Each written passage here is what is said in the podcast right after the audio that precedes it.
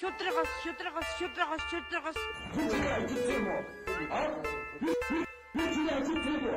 барьж итгэнээр стач. Тийш. Тийш. Тийштэй гоч. Монгол зөвлөлийн хамтын нэвтрүүлгээ гардаг хүмүүстэн өргөн сурталчлаа. Эй зэсэмэ цано Битисанс подкастын 7 дахь дугаар та бүхэнд яг одоо хүрч байна. Ингээд UB Comedy Club-ийн студиэс Ангараг Бадрал Бата маань өнөөдөр өөр ажилтай байгаа. Тэгээ Батаг орлохоор одоо зочин хөтлөгч Бавууд орж маань ирсэн байна. Сайн уу Бавууд орж юу өнөх шүү? За сайн байна оо сайн байцгаана уу. За манай Бавууд орж болохоор бас бас Game of Thrones болон бас бас телевизийн том том сериалуудыг одоо дуу оруулснараа алдартай хүн байгаа. Алдартай биш ээ. За тийм тийм ээ алдаргүй байна. Яг Бавууд оржийн хоолойг бол хүмүүс сайн мэднэ л дээ. Яг царайг нь бол хинч мэдэхгүй. Гэхдээ яг хоолой нь бол яг аюу танил л дээ. Энд тэнд юу дуурч идэг. За баярлаа. Тэгээ манай Бавууд оржийн ажил төрөл хэр байна да? Юу байна да? Оо тэгэл ажиллаа игээл явж лайна. Одоо яг ямар төсөл дээр ажиллаж байна? Дугаар тэгэл э, Univision-ы видео сангийн кинонууд дээр ажиллаж байгаа. За тэгээд YouTube дээр бас багчуудад зориулсан одоо үлгэр байдаг. Вау. Тэрний бас э, дуу оруулалтан дээр ажиллаж байгаа. Вау. За ямар ч нэг тиймэрхүү бол байна да. Оо зүг зүг зүг. За ангаргаар юу байна? Манай ангараг.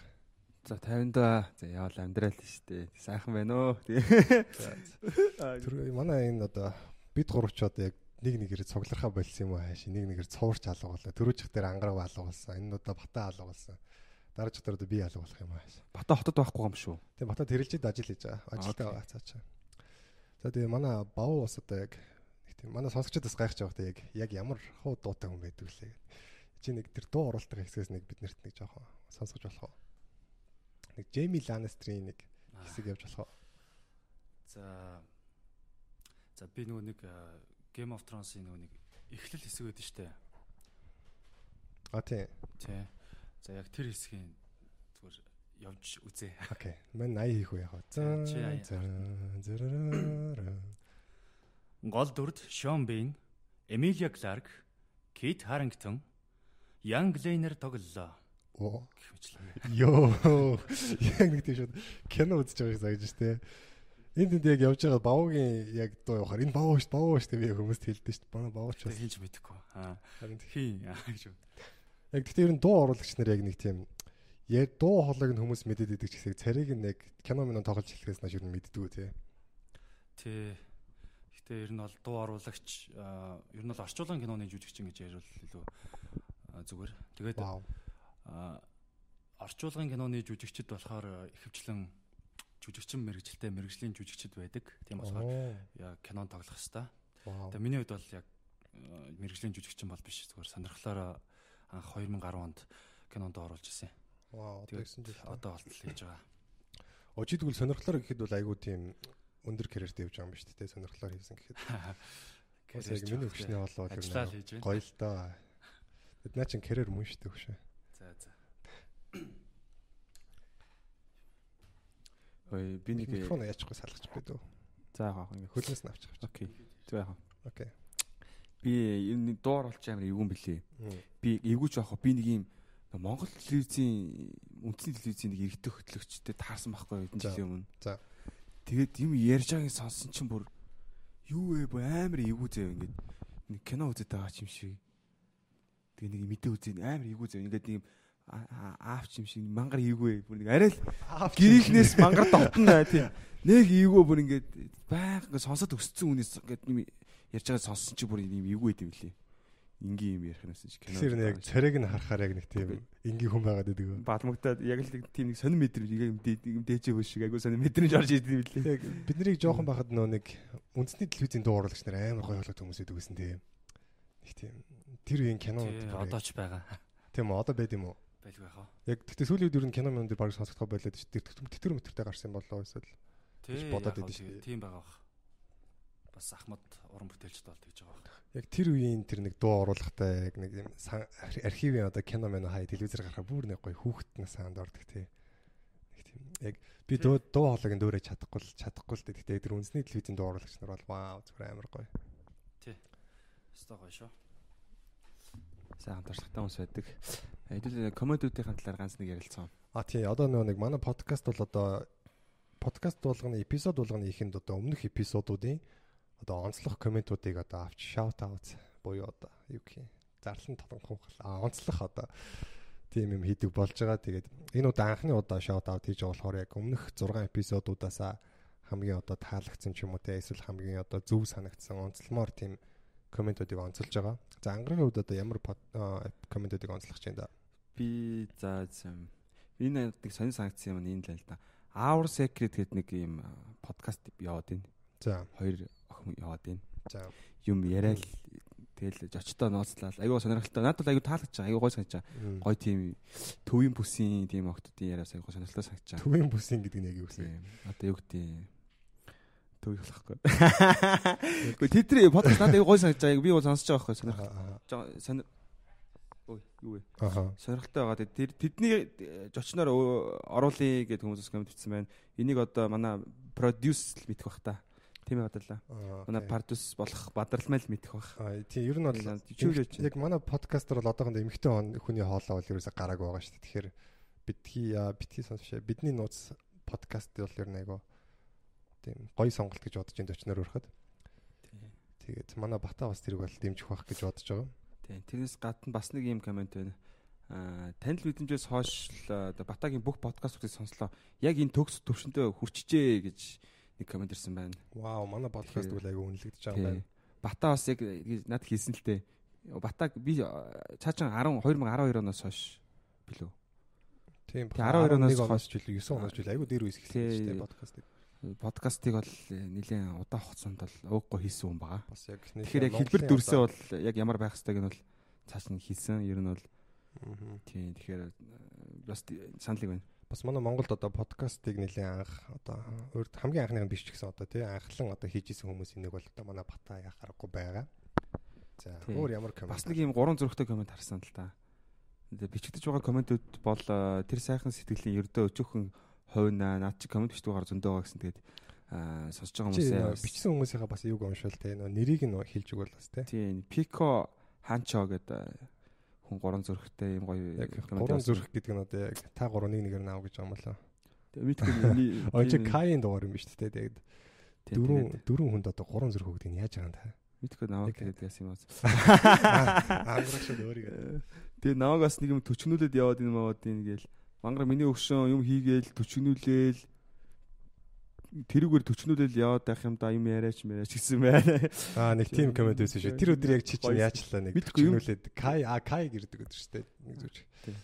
Яг Кай гэрдэг өдрөөс чи юм төчгнүүлэлтэйсэн л бас Тийм тэр хүмүүс таа. Тэгээ энэ манай анхныг бас хүмүүс нэлээд Тэгээ тэр нөө юу шүү төчгөндөг нь болохоор нөө бид нар яг аль болох олон микрофон техник хангамжаар өөрсдөө хангаж ажиллаж байгаа. Гэхдээ заримдаа нөө манай UB Comedy Club-ын шоуд авцж байгаа үед бас нөө нэг микрофон ч юм уу тий одоо Comedy Club дээр шоунд ашиглагдаж байдаг байхгүй. Тийм учраас нөө хоёр микрофоноор хоорондоо дамжуулж ярихад нөгөө яг бүр тэр цаана ярьж байгаа юм шиг сонсогдоод байдаг. Микрофон ойрхон байгаа биш хүн ярихад. тий. Тиймэрхүү яг ингэ нас тулж Тийм миний өгшин ч хөвчиг зүвч. Тийм манайхан тэгээд айгүй гоё сэтгэл бол яг надад айгүй гоё байгаа. Тэгээд хүмүүс чинь ингээд нөгөө нэг шууд ороод ирд юм биш тий. Пак гэл орж ирээд шууд дараал тэгэл хүлээж илаа энэ төр гэл тий. А тий нөгөө яг юу ч нөө нэг first гэдэг хамгийн түрүүнд комент бичсэн хүний одоо нөгөө уралддаг да манайхаа. Тэгээ яг нэг удаа яг би апплод хийж исэн подкастыг апплод хийгээд дууссан чи хажууд ангараг байж байгаад first гэ бичих гэсэн чинь гуравт болсон байлаа. Аа тэг гонхтой. Тэгэхээр манайхан бол тийм амар хурдцтай бас энэ подкастыг хүлээн авч Апплод байна. хийж байгаа хүн өөрөө яахгүй шүү дээ. Тэгээ амжихгүй. Тэг апплод хийж байгаа нь амжихгүй гарч. Нэг удаа бас яг UB Comedy Club-ийн одоо пэйжээрээ бас өөртөө first гэж тэр рекордыг булааж авсан байгаа сонсогчдоос. Аа шүү дээ. Тэгээ нөө шууд манайхаас орж ирж байна. Айгүй гоё наа. Мгм. Тэгээд яг миний хувьд бол онцлогч байсан бас комедиг бас чи онц- онцолчлоо тэр нэг аа, хунчо юу лээ. Пико хунчо гэж залуугийн залуу ч юм эмэгтэй хүн ч би сайн мэдэхгүй байна л та. Гурван зүрх одоо бичсэн байгаад бол. Ер нь бичсэн харахад эмэгтэй хүн юм шиг байна. Гэхдээ яг нэр нь эрэхтэй юм шиг ш. А энэ Gumuta Flavor гэд вау сонсоод байсан чи 2 цаг амттай яриа байлаа. Ангараг ярьж байгаагаа аа сайн бодоод гоё окей окей за. Тэгээ нэг Gumuta Flavor энэ үний бас өмнө комедиг харж ирсэн байна. Яг намайг айгу бас хөөрхөн магтцсан байсан. Шинэ жилийн миний юг үздэг мүздэг бид энэ амар баярлаад мэлмэрж уйлах шахсан. Шинэ жилээр юу вэ? Шинэ жилийн нэг эпизод миний одоо нэг цорын гац комеди цацгдсан одоо. Контент тэр шүү дээ. Тэгээ өөрөөр бол намайг хүмүүс нэг сайн мэдгүй. За тэгээд бас нөө эхний подкастуудын бас дугаарууд дээр одоо комментүүд байсан л та яг нэг хальт сонсчиг л орсон чинь дуустал нь сонсчлаа. Яг тиймэрхүү комментуудаас бол одоо манайхаа бид нэр амар урам авдсан шүү. Баярлалаа. Тэгээд удахгүй бүгдээр iTunes руу орцгоё хамтдаа бити сонсогчдтайгаа одоо нөө манай подкаст бити сонс подкастыг сонсдог хүмүүсээ бид нэр бити сонсогчд гэдэг байхгүй. битгий сонс. бити сонсогчд те бити сонсогчдтайгаа хамт одоо удахгүй iTunes-ыг сүрүүлэе гэж бодож байгаа. Сүрүүлэе гэдэг нь яг зөв рекордыг нэвдээ. Тэгээд чадах хэсгээ ер нь чадах хаа л гэж бодож байна. Манай манайхаа юм байгаа юм чам. За за за. За за за за Тэгээ, тэгээд shout out иймэрхүү байлаа тэгээд та бүхэн. Аа тийм нөрөө түрүүчийнх дээр бас хүмүүсийн зорилгоодыг бас яасан шүү дээ. Асуусан шүү дээ. Комент дээр бичээрэй гэд. Тэнгүүд бас хүмүүс нөгөө өөрсдийнхөө зорилгоодыг бичсэн байсан. Тэрийг харсан уу? Хар яа харсан. аа за тэгэхээр удахгүй бас нэг челленж эхлүүлэе гэж бодож байна. За тэрийг нөгөө нэг эпизод 1-ийг ярьсан шиг дараачийн юм дээр бас челленж бас ярих гэж бодож байна. Нэг сарын өмнө одоо бид нэрийг ийм байгаа. Тэгээ ваа бас манай битис бас подкаст юутай болсон шүү? Инстаграм аккаунттай болсон байгаа тэгээ манайхаа дагаараа тэгээд инстаграм аккаунтаараа гоё челленж явуулъя бүгдээрээ. Тэгээ одоо би билдер маань ийм байна. Нэг сарын өмнө тэгээ дараа тэгэхэд сарын дараа одоо воркаут тэгээд ямар болсон ч гэдэг юм уу эсвэл тэдэн цагт унтдаг байсан тийм болсон ч гэдэг юм уу. Тийм челленжийг бас зарлая гэж бодож байна. За за тэгээд аа, гурлаа ярианд орцгоё. Окей. за сая дуу оруулахын тухай ярьжсэн Тий. Тэгээ одоо яг манай бав бол алдартай дуутай одоо яг энэ удаа ч гэсэн бас яг дуу нь л одоо хүмүүс төрн яг царай Тийм дуу урж байгаад их баяртай байна. яг та Царайгаа. хүрхийг хүсдэг үү? Манай бав бол гэхдээ царай царайлаг за яг царайлаг Царайлаг биш хөө. Тэг яг царай муутай бол биш ээ манай бав бол тэ яг манай ангаргийн царайг бол бити харагш. Sorry хөшөө sorry. Яг ихний дугаар дээр манай ангараг айгүй хүлээлт үүсгэсэн л тэ хүмүүс. Би бол бадрлаг бодвол айгүй өндөр царайлаг залуу байдаг гэд Тэгсэн чи яг боловч. дараа нь нөгөө зураг апплод хийгдсэн чи хүмүүс яг тэн дээр нэлээ юм бас те яг энэ нөгөө залуу мөн үү гэсэн комментэд орж ирсэн байна. Э, Би бас тэгж бийжсэн л та. Тэгээ альбаар тэгсэн хамгийн ихний доор хамгийн ихнийх дээр. Тийм ээ би бадарлаас өндөр царайлаг гэсэн. Тэгээд э, инстаграмын зур тавьсан чи хүмүүс доор нэг гой гой юм бичсэн байлээ. Манай EB comedy отхоо гэдээ бас нэг айгаа хор хөхтэй comedy байдаг л та. Бав мэдэн шүү дээ. Нэ. Тэр тэр тэгсэн чи яг айгаа ер нь л хор хөхтэй тэгсэн дээр open mic дээр тэгсэн надад эдний нөө бити сонсгээ подкаст бити сонс юм бэлээ. Тэгээ ангаргийн царайг бити хараг шээ. Йоо тэр бүр нэг айх тэр хөхтэй. Гэтэ яг та миний хүчин гомдог үстэй гайг үстэй. Манай ангарч бас өөрөө комеди хийдэг хүн бас тэг хүн хийж хийлгүүл сурч байгаа үстэй тий. Хоёр нахаас сарцсан л байсан л та. Йоо сайхан байд юм аа тэгээд. Тэгээ бас нэг тим ерөн жокнууд яваад байдаг шүү дээ. Эфемийн хөтлөгч бол аюу гой ажил. Яг тэгвэл царайлаг байх шаардлагагүй гэдэг. Тэ. Тинч царайг чи харахгүй учраас. Хоолой гахтал болоо. Угаасаа фэми хөдөлгчнэр бүгдээр гоё хоолойтой байдаг шүү дээ. Тийм. Тэгээд ингээ харахад би бас байна аа гэж. мэдхгүй. Харахад бол мэдхгүй. Харин тий одоо. Гэтэ миний а цорын ганц харсан FM хөдөлгч бол чи. аа. А тийм үү. Цэгийн бас хөтлөгч байсан шүү дээ. Тийм үү. Тийм шүү дээ. За за. Тий, тэгээд дээр юм бас нэг тэр ангаргийн нэг царайг илчилсэн постн дөрөөс яг яг нэг тодорхойгүй комент байсан л да яг хоолойг сонсоод яг арай өөр царай хүлээжсэн ч гэлээ. Одоо хаашаа яг урмыг хоглоод байгаа хаашаа Хүмүүсийн бидний хоолойг сонсчод нөгөө нэг өөр хүн төсөөлчт юм шиг байна тий. тийм бахта аюу гоё Тэнгүүт ингээд харангуутаа тэрнээс нь шал өөр байдаг. Яа за шаалта би ямар тийм өөрийгөө тийм яа муухай бай гэж боддог чинь яг тэр хүн аав тэр гутрааж байгаа хөөхтэй би өстэй яг эргэлзээ шээс яг за шаашаа би Тэ ядаж чи гоё хоолойтой байгаа байхгүй. Тэ тэр хүнийг бас ингээд төсөөлж шүү дээ. Тэгээ бас яалчтууд яалчуд хийдэм лээ. Би бас нөө подкаст сонсдог болохоор цариг нь харж авсан гэж бодож байгаа бол харангуут ээ гэж боддоо шүү дээ.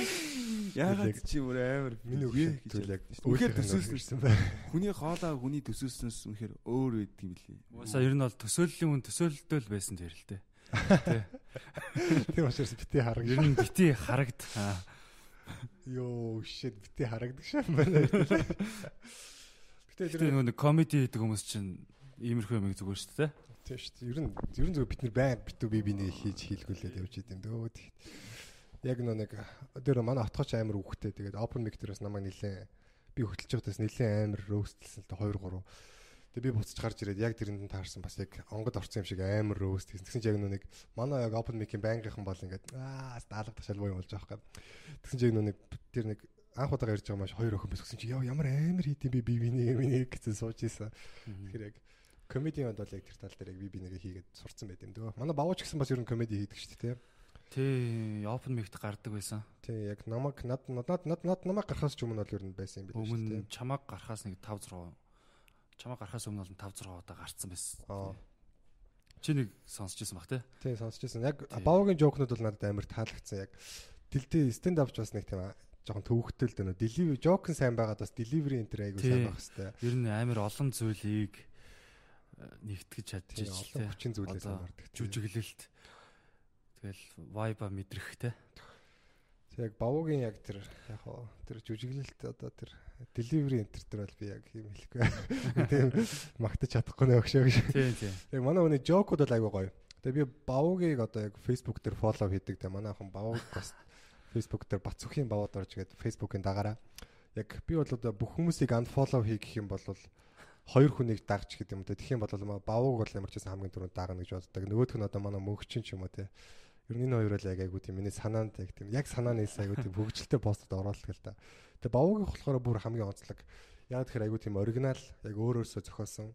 Тэгээ амар тийм фаны айгуу тийм зончтой тийм саркастик постод оруулдаг л да. Гэтэ бас гинэ байгаа. Гинэ гинэ пост гэж байдаг шүү дээ. Хүний имийг ер нь яг копид хийвэл яг тийм ишлэлтэй ч юм уу эсвэл одоо тэр хэлээж гэдэг юм уу эсвэл генеттэй ч юм оруулах хэрэгтэй байхгүй яг. Яг нөө нэг эзэн нь яг мэдгэж битсэн эзэн мэдгэжээвэл виа гэ тэ. Тий. Аа мэдгэдэггүй ингээ хүн болон бичээд байвал гинэ гिचдэг шүү дээ. Тэгвэл айгу зүгээр байхгүй босноо цаад хүний оюуны өмчийг хүндэлж байна. Оюуны өмч нь биш юм а гэхэд ядагдаж хүний одоо сэдсэн зохиосон юмыг хүндэлж байгаа байхгүй тэр чинь. Зарим хүмүүс бол яг нэг тийм яг өөрөө зохиоцсон юм шиг хүний имийг бүр шэрлж мэрэл би биш постолж мостолцаа тийм хүмүүсийг харахаар амар тэнэг санагддаг л байна да. Зөв гинэгээ биччихгүй дээ чи өгшөө гэж боддог. Тий. Тийм байна. Сошиалын хувьд бол юм байна. Ангараг юм хэлэх гэжсэн үү? Та хоёр ер нь энэ Facebook дээр бас юунуудаас зөндөө шүү тий. Эвгүй гараад зөндөө шүү тий. Хүнд хүнд гараад. Аа тийм. Ялцчвал инстаграмаас арай дээр юм шиг. Гэтэ одоо жоохон эвгүй болоод байгаа шиг. Тийм тийм. Одоо манай Баяраа гэдэг нэг шинэ комедиан залуу байгаа. Тэр бол өчтөр яг ярьжсэн л та. Айгуу надад ортой санагцаа одоо Instagram бол одоо Facebook-ээс одоо яг шүүлтүр юм байна. Яг шүүгдээд яг тийм гайгүй боловсон гарууд одоо Instagram руу орчод байна. Бас YouTube дээр бас манайхан бас яг тийм ухаа учир зүггүй тэн тэнэг юм бичгнээс арай гайгүй байдаг. Facebook дээр л бүр нэг шорон шуурах шиг бүр яг юу болоод байгаа юм бүр амар замбраг тийм зүгээр л нэрээ шоорох тийм. Одоо яг манай нэг подкастын сонсогчид ч юм уу эсвэл комедигийн одоо дэмжигчид юм уу реквестүүд явуулдаг болохоор би одоо сүүлийн үед ингээд яг хин хин мөн биш нь ялгаж чадахгүй зөв ингээд айгүй реквестүүд аваад байгаа байхгүй. Тэг чи голтноос аюултай аюултай хүмүүс орж иржээ. Ингээд айгүй эвгүй эвгүй юм бичих юм аа ингээд. Нин нуугу чааталж болох уу болох уу. Яг танихгүй байснаа. Тэг Тэг би одоо за нин нуугу чаашаа яг ингээд зав чөлөөгөөр ба чааталж болно гэдэг аахгүй Тэгсэн чинь бас нэлийн юм хэсэг өөрийг ингээ юм ярьсан. Тэгээ айгүй awkward байсан байхгүй. Тэгээ би аа за за гэ.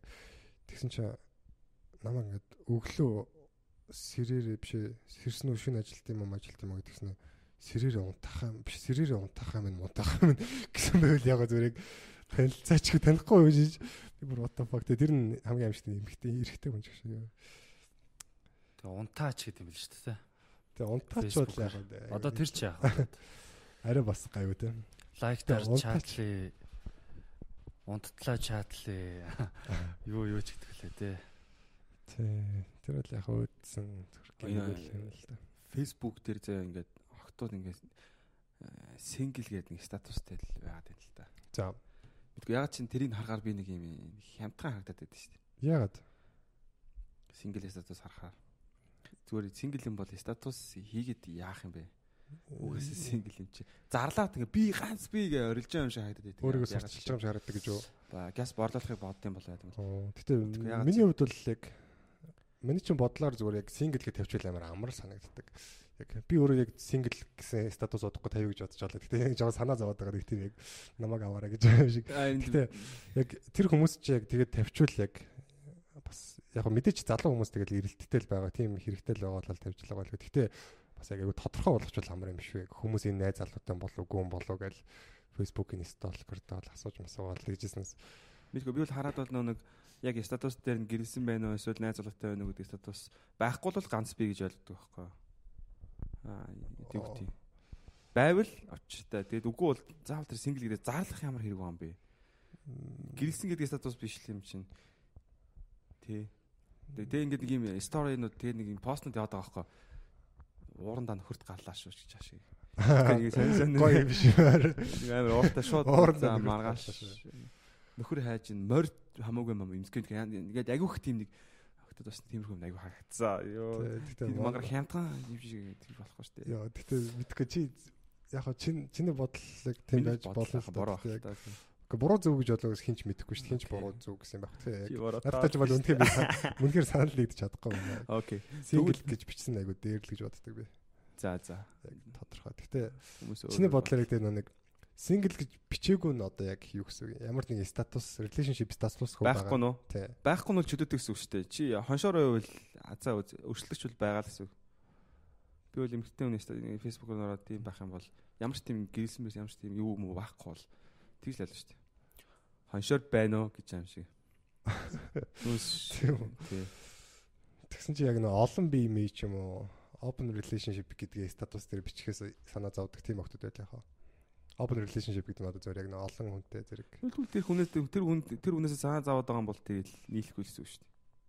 Өөр хүн хайж үг шүү дээ. Нэгэд сонгоцсон бол зарим нь одоо тийм их хөвшилтэй бас эмэгтэйчүүд байдаг л да яг анзаарснаар одоо ерөөсөө нэг тийм хүнтэй өрхийг хүсдэг. Тэгсэр нь олон одоо хамтрагчдтай. Тэгээд тэд нэртэйгээ тогтмол уулзч идэг тийм эмэгтэйчүүд байдаг юм байл л дээ. Тэ тэ тэ байж болно шүү дээ. Амьдрал таарч болох зүйл шүү дээ. Тийм учраас арай яг тийм хүмүүсээс одоо яг ялахын тулд сингл гэж бичсэн арай айгу ойлгомжтой болгочих юм шүү. Чи тэрийг ингээд тойруулаад улам нууцлчихж байгаа юм шүү баг. Олон хүнтэй явдаг хүн сингл гэдэг статус тавьж болно. Тэгтээ шал тэний бас тээ. За бас тийм ээ тийм бас тийм сингл гэж тавьж бодлоо тийм. Одоо манай бас сонсогчд бити сонсогчд юу гэж бодож байна тэр талаар бас комент бичээрэй. Манай бав юу гэж бодож байна энэ тухайд. Бавгийн статус ер нь юу вэ? Одоо relationship статус Facebook дээр болон амьдрал дээр. Үгүй. Би бол ерөөсөө тэрийг мэдхгүй би яатсан байдаг лээ. Би ямарсан тэрийг бөглөөгүй байдаг баха. Гэтэ синглтэй. сингл гэж гэсэн үлээ. Сингл. Яг сайхан гэсэн үстэй. зүгээр л ингээ утгаараа. Ногоо гэнэ. Мэдгүй наадад дээр чинь би нэг тийм амар их юм бодоод идэггүй шүү дээ. Энэ Гэхдээ би миний одоо Facebook найзуудаас харахад ч гэсэн ингээл нөхөр мөхөртэй эмэгтэйчүүд сингл гэ тэрийг ингээд мэдхгүй ч юм уу те. Андуур андуурцсан хаалтаа тэгсэн мөртлөө улаан цайм хүүхд мөхттэйгээ зураг авахулсан те. Хүүхд нөхөр хүүхдтэйгээ авахулсан тийм хүмүүс байж л дээ Нөхөр нараа дургуй нөртгөө багт. Үгүй нөхөр нас ойлгодгүй ч юм уу мэдгүй тэр мөрийн нэг хардггүй байх Яг бүр нөө ахимг насны яг нэг тег яг сошиал медиагийн тэрийг сайн ойлгоогүй хүмүүс байж Тийм болно. тийм тэрийн зүгээр л эхний сонголтын сингл байсан тэгээ тэрүүгээр нэгээд бүглэл бүглэл анх бүртгүүлэхдээ тэгсэн л ах л та. Тийм хүмүүс бас зөндөө байдаг бах. Гэхдээ яг э, манусын үеийн хүмүүс бол сая ангаргийн хэлж байгаа бас 50% байгаа баха. Тиймэрхүү юм байдаг баха. Аль нь ч тодорхой биш те нөө офшор. Гэдэг өстэй те. Сингл бол синглээ хэлээч. Ямар офшор байна гэл. Яг тэр тал дээр бол тийм л бодолтой байж шүү дээ.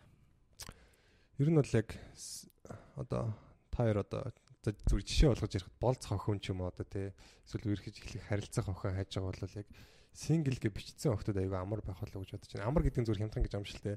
Яг сингл гэж бичсэн байна гэдэг чинь өөрөө тэр хүн тийм хэрэгцээ байгаа гэсэн үг байхгүй юу? Би фэйсбүүкээс хайхгүй. За за. Хот. Клаб бас Сошиалаас хайхгүй би Тэрний оронд номын сангаас хайх юм уу? тэрний оронд зур нэрэ клабаас хайсан. Хараа дээр шүү. Оо тийм үү? Really? Гэхдээ яг хөө тэгэл э, ер нь нэг хэмхтэн би нэг хайдгүй шүү дээ. Аа. Эмэгтэй хүн чинь чамайг хайдгүй л дээ. Би тэгээд яг хөө тэгэл өөр өөр юм хайцгаагаал байгаа юм шиг шүү дээ. Ямар ч фэйсбүүкээс л байраа байхгүй. Тэгэхээр яг бидний одоо яг манай залуучуудын манай одоо подкастт байгаа залуучуудын одоо статус бол нь аягүй тийм дефолт idle гэх юм уу. Нийчрэл статустай байгаа юм байна те яг үерх гэж хайгаад байгаа ч юм байхгүй. За тэг болол болгодээ гэсэн шиг байж байгаа гэж ойлгож болох Тийм үү. Юу яасан гинэ? Анхаар хүний ярьж байгаа. За за танаар гэхдээ би тэгж ярмаар гэнэ амар За төвхтэй. за энэ фэйсбүүкний хэдүүл яриага жоохон өөрчлөх үү? Жоохон хазаагаад өөр сэдвээр орохоо. Яг яг энэ байдал энэ яриа үнэхээр анхаарахтай эвгүй байдал төрөөсөн бол. Гэхдээ сая сая юу сүүлийнх би сонсдог яг бодож байсан байхгүй юу? Харин- За юу бодож вэ та? Гэхдээ би нэг подкаст ер нь Америкт яг хэд хэр их хөгжиж чинь хүн амынх нь хойд оюун санаа чинь оюун санаа зөв шал өөр газар явж идэг гэсэн. тэр талаараа би бодож байсан. Би нэг хүмүүс юм ярьж хахад хариултыг ингээд тааварлаа гэж бодд юм яа. Тэгэн гол шууд өөр юм ингээд бодоод эхэлчихдэг.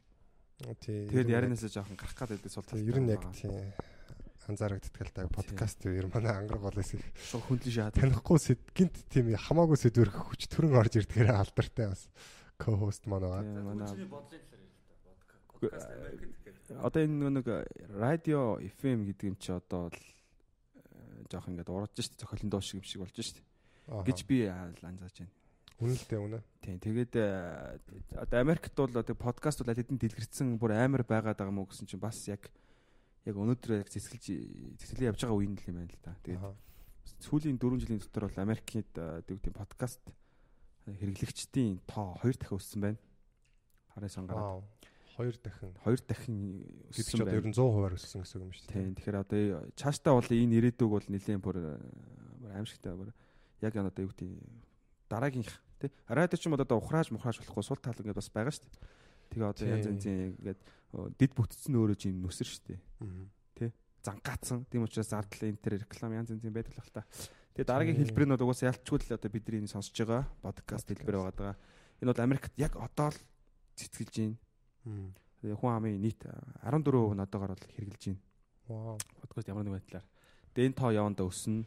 Тэгээ манай залуучуудаас ер нь яг өөрсдөө илэрхийлэхийн тулд одоо подкаст бол айгүй гоё зам болоод байгаа. Тэг яг юу сонирхдаг вэ те спортын хүн бол спортын подкаст аа тэгээд тоогооч хүн бол одоо хоолны подкаст ч юм уу а зүгээр ном уншаад аа зүгээр ном шууд уншдагч подкаст одоо бас гарч байгаа юм байна лээ тэгээ unlock гэдэг айгүй бас нийтлэн рейтинг өндөртэй байгаа подкаст ч өөрөө номны анализ аа summary ярьдаг те. Гоё. Тий. Тийм тэгээд техникээр одоо өөр өөр подкастуудаа хийж өөрсдөө илэрхийлж болно. Тэгээ яг миний судалснаар болохоор юу юм бэ л дээ. Аа подкастууд яг хоорондоо нэг тийм өрсөлдөд байдаг тийм юм баг. Төрөл нь өөр байх юм бол хоорондоо өрсөлдөхгүй гэж байна шүү дээ. Одоо жишээлбэл unlock-тай ямар подкаст өрсөлдөх вэ гэхээр бусад одоо номны анализ хийдэг. Ягаад гэвэл угаасаа тэрийг номны одоо номны подкаст сонсохыг хүссэн хүмүүс номны подкастаа сонсдог.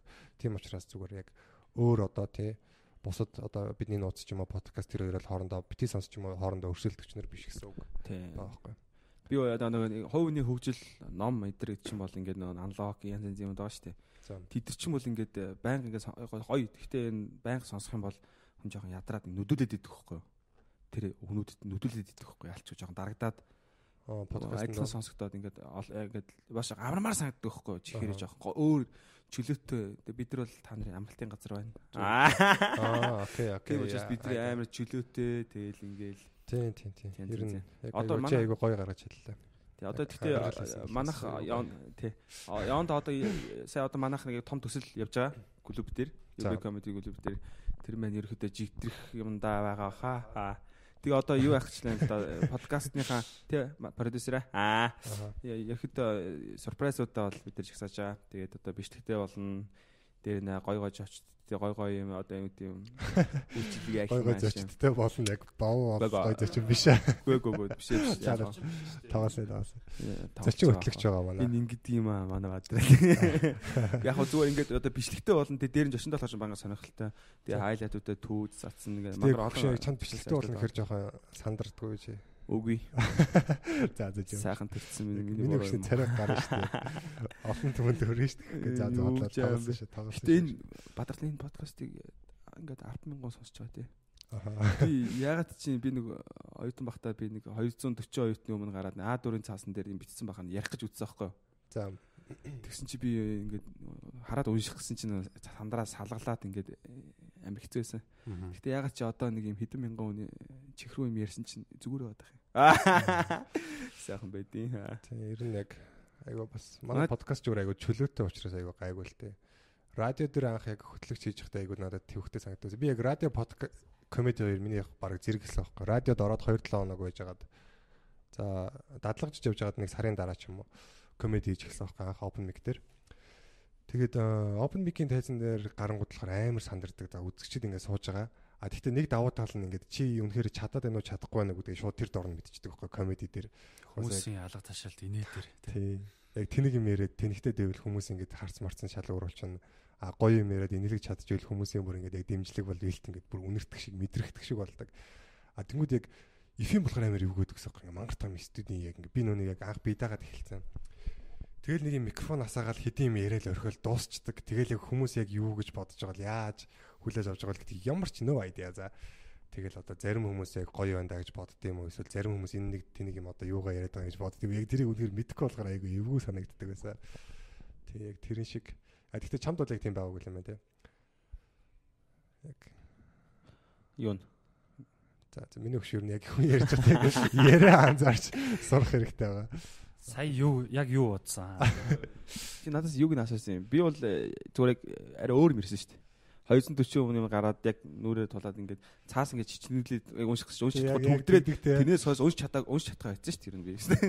Тэр талаараа хэлсэн аахгүй. А ер нь яг цаас барьж гарна гэдэг чинь амар тэнэг хэрэг байхгүй тийм хатуулаггүйгээр цаас барьж олонний өмнө гарна гэдэг чинь яг сандрангууд яг угаасаа сандран тэнгууд нөө нэг зүрхний цохилт ихсээд яг би салгалж эхлэнгүүд яг тэр цаас ингээд амар салгалдаг баг. Тэгэл хүмүүс тэндээс чи хараад чамайг сандарж байгаа гэж мэдэнгүүд чи үзэгчтэй алдаж байгаа баг. Би ч гэсэн яг адилхан тийм мэдрэмж авч ирсэн л даа их сургуульд байх та. Оюутан байхад. Тий, би одоо нэг open mic-ийн тайзан дээр гараад ярьж байгаа шүү дээ. За Тэгээ одоо хүртэл нэг сандрал бол э, эхний жил бол нэг дүлий гаргана гэж яриад байгаа шүү дээ. Мгм. одоо бол би бол одоо сандарч байгаа. Тийм. Тэгээд ингээд нөө цаасны хэмжээ жижигхэн байх тусмаа чичрэх магадлал нэг өндөр идэв юм лээ. О тийм үү. Тий, одоо нэрийн утаснаас хоёр дахин жижигхэн цаас ингээд барай гарахад бол тэрийг ингээд хараад дээр жижигхэн бичсэн юм унших гэхэд аяг хэцүү. Тэгээс харгалаад ингээд уншигддаг юм лээ. Оо. Харагдахгүй. Тэгээ сандарч байгаа нь харагдчихгууд хүмүүс ээ гээл тэгэл Ийх гэл. тиймэрхүү. Тэгээ чи нэрээ яг дээр нэг орсон чи open mic хөтөлж явж байсан шүү дээ тий. Гурав дахь open mic хийсэн шүү дээ. За тэгээд хөтлөхөд хэрвээ да чи айгүй хурдан албан тушаалд дэвшсэн ба шүү дээ. Хөтлөө сайхан биш шүү дээ. Сайхан шүү. Би бол Аа ганцад хөтлөж. open mic хөтлөхөд бас хөтлөх гэж бас нэлээд юм болж хөтлөж исэн гэтэл чи бол бас айгүй гялцсан байгаа байхгүй. Тэгэхээр гоё хэр санагдсан? Ямар санагдсан? Өст үнхээр гоё санагцаа. Тэгэл түрүүл яг хөө ингээл би бол яг хөө туршлага байхгүй шүү дээ. Яг хөө гараал ингээл э, яриад. Тэгэл өөрийнхөө нэг ганц нэг материалаа туршичаал хүнээ дуудаал. Тэгэл ингээл дундуур нь яг гоё болж байгаа үед нь нөгөө нэг хүн буун гот нь очиод нөгөө хүнээ гарчингот нөгөөний хадлаа нэг ганц жоох юм яриад. Тэгэл өөрийнхөө нэг орж магадгүй. Тэр үед нь оролж магадгүй тийм магадaltaй жокнуудаа хэлээл. Тэгэл дараагийн дуудаад дараагийн гарангууд дахиад нэг өөр жок хэлээ тэг юм хэр өдөр болго хөтлөгч юм яа санагдсан шүү гэтээ яг чиний санснаар болохгүй л дээ. Өөрсдийн боломж байхгүй л дээ. За яг яах вэ? Нэг манай бав манай бав ч одоо хичний одоо ер нь комеди хийжсэн бай Гэхдээ би чинь яг жилийн өмнө баха. За нэг 6 7 удаа л гарч ирсэн баг. оо Нэг үндсэн шоун дээр нэг удаа гарч ирсэн. оо тийм үү вау Open mic дээр нэг яг нэг ялагч тодруулдаг шүү дээ. Ялагч болчоод яг тэрний дараагийн шоун дээр лөө 2 хоногийн дараа яг гарч үзчихсэн. амар эвгүй юм бэлээ. Яг open mic үндсэн юу open mic үндсэн шоу хоёрын ялгаа бол нэлээд их байд юм бэлээ. цэлийсэн хүмүүс ингээд Тий. урдаас хараас авч байгаа Хүмүүс бол ингээд бүр ингээд бүр амар мэдгүй одоо яг юу гэмээр юм те. Open mic дээр бол их хөвчлэн ингээд таньдаг хүмүүс сууд штэ. аа Таньдаг за нэг Байнга 20 очсон. 20-од хүн нэг дээдл нэг өсрээд 30-аад хүн. Үндсэн шоун дээр бол баг 100 гаруй хүн суучж байгаа байхгүй. Тэгэхэд бол бас л эвгүй юм байлээ. Тэгээ би бас баг хамгийн ихэнд гарлуу да. аа Нилээн сандарсан. Гэхдээ бас яг хуу нэг бэлтгэл гайг байсан болохоор гайг байсан л аа Гэхдээ бол амар сандарсан би бол. Тэрнээс хойш бол нэг гараагүй.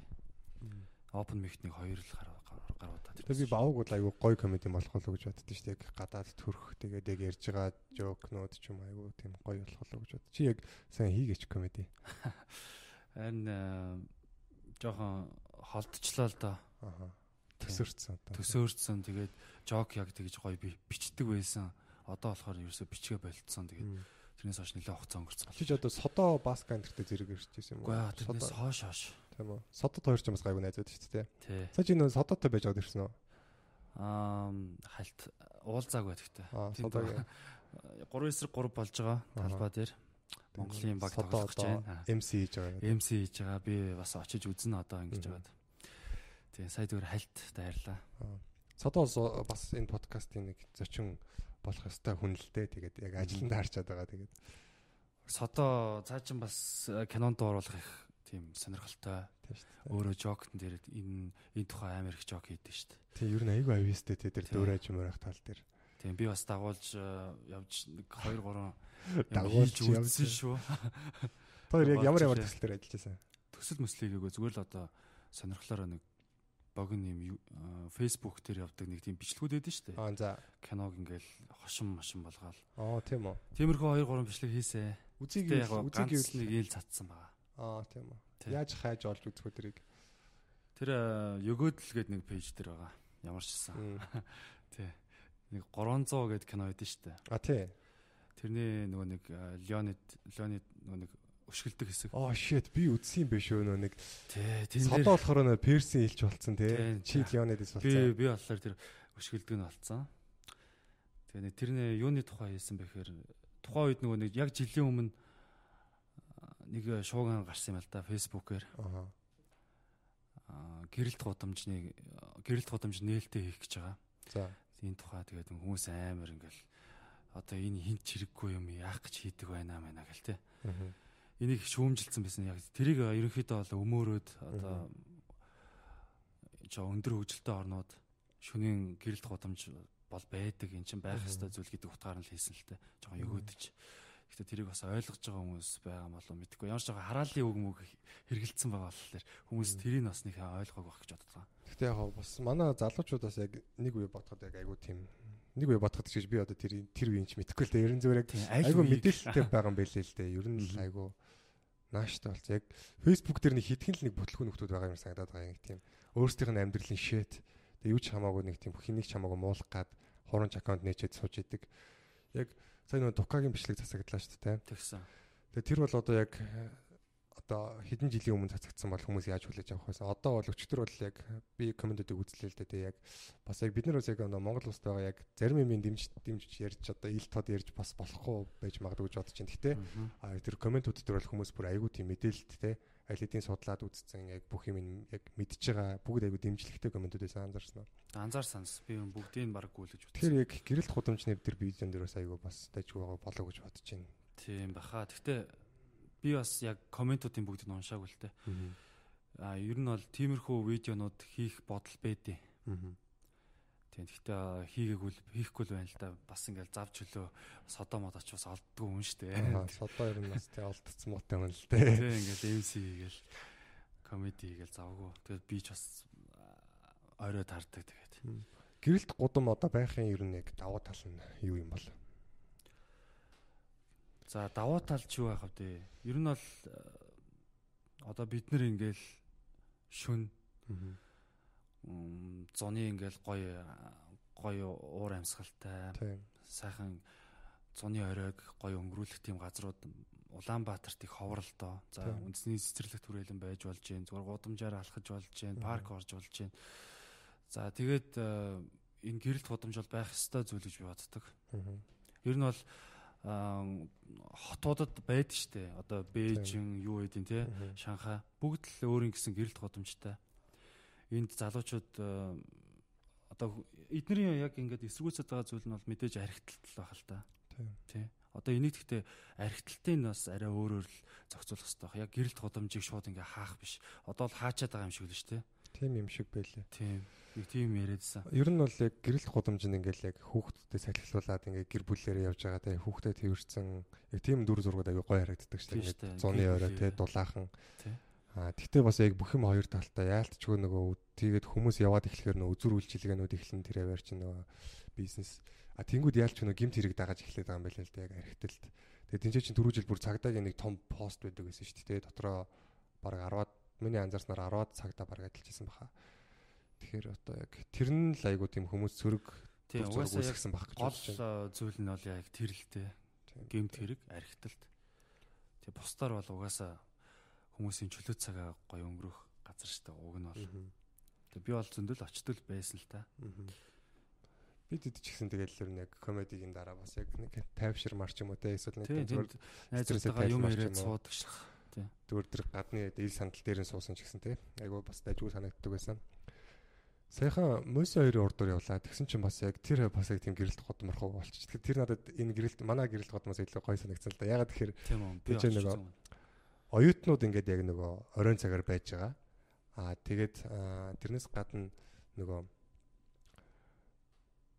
хоолнууд үнэртээд тэгээд яг миний би тэрээр үйлчлүүлээг үлээ. Гэхдээ яг бодохоор бид өөрөө мөс хоёр сурч исэн оюутан болохоор яг байсан болохоор тэр яг мэднэ ингээ уртлын хоолны газрууд нь бүгд маш хямдхан үнэтэй.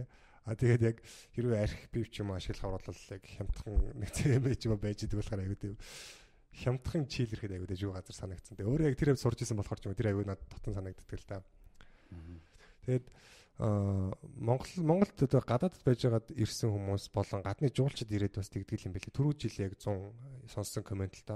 Танад одоо бүх юм байна.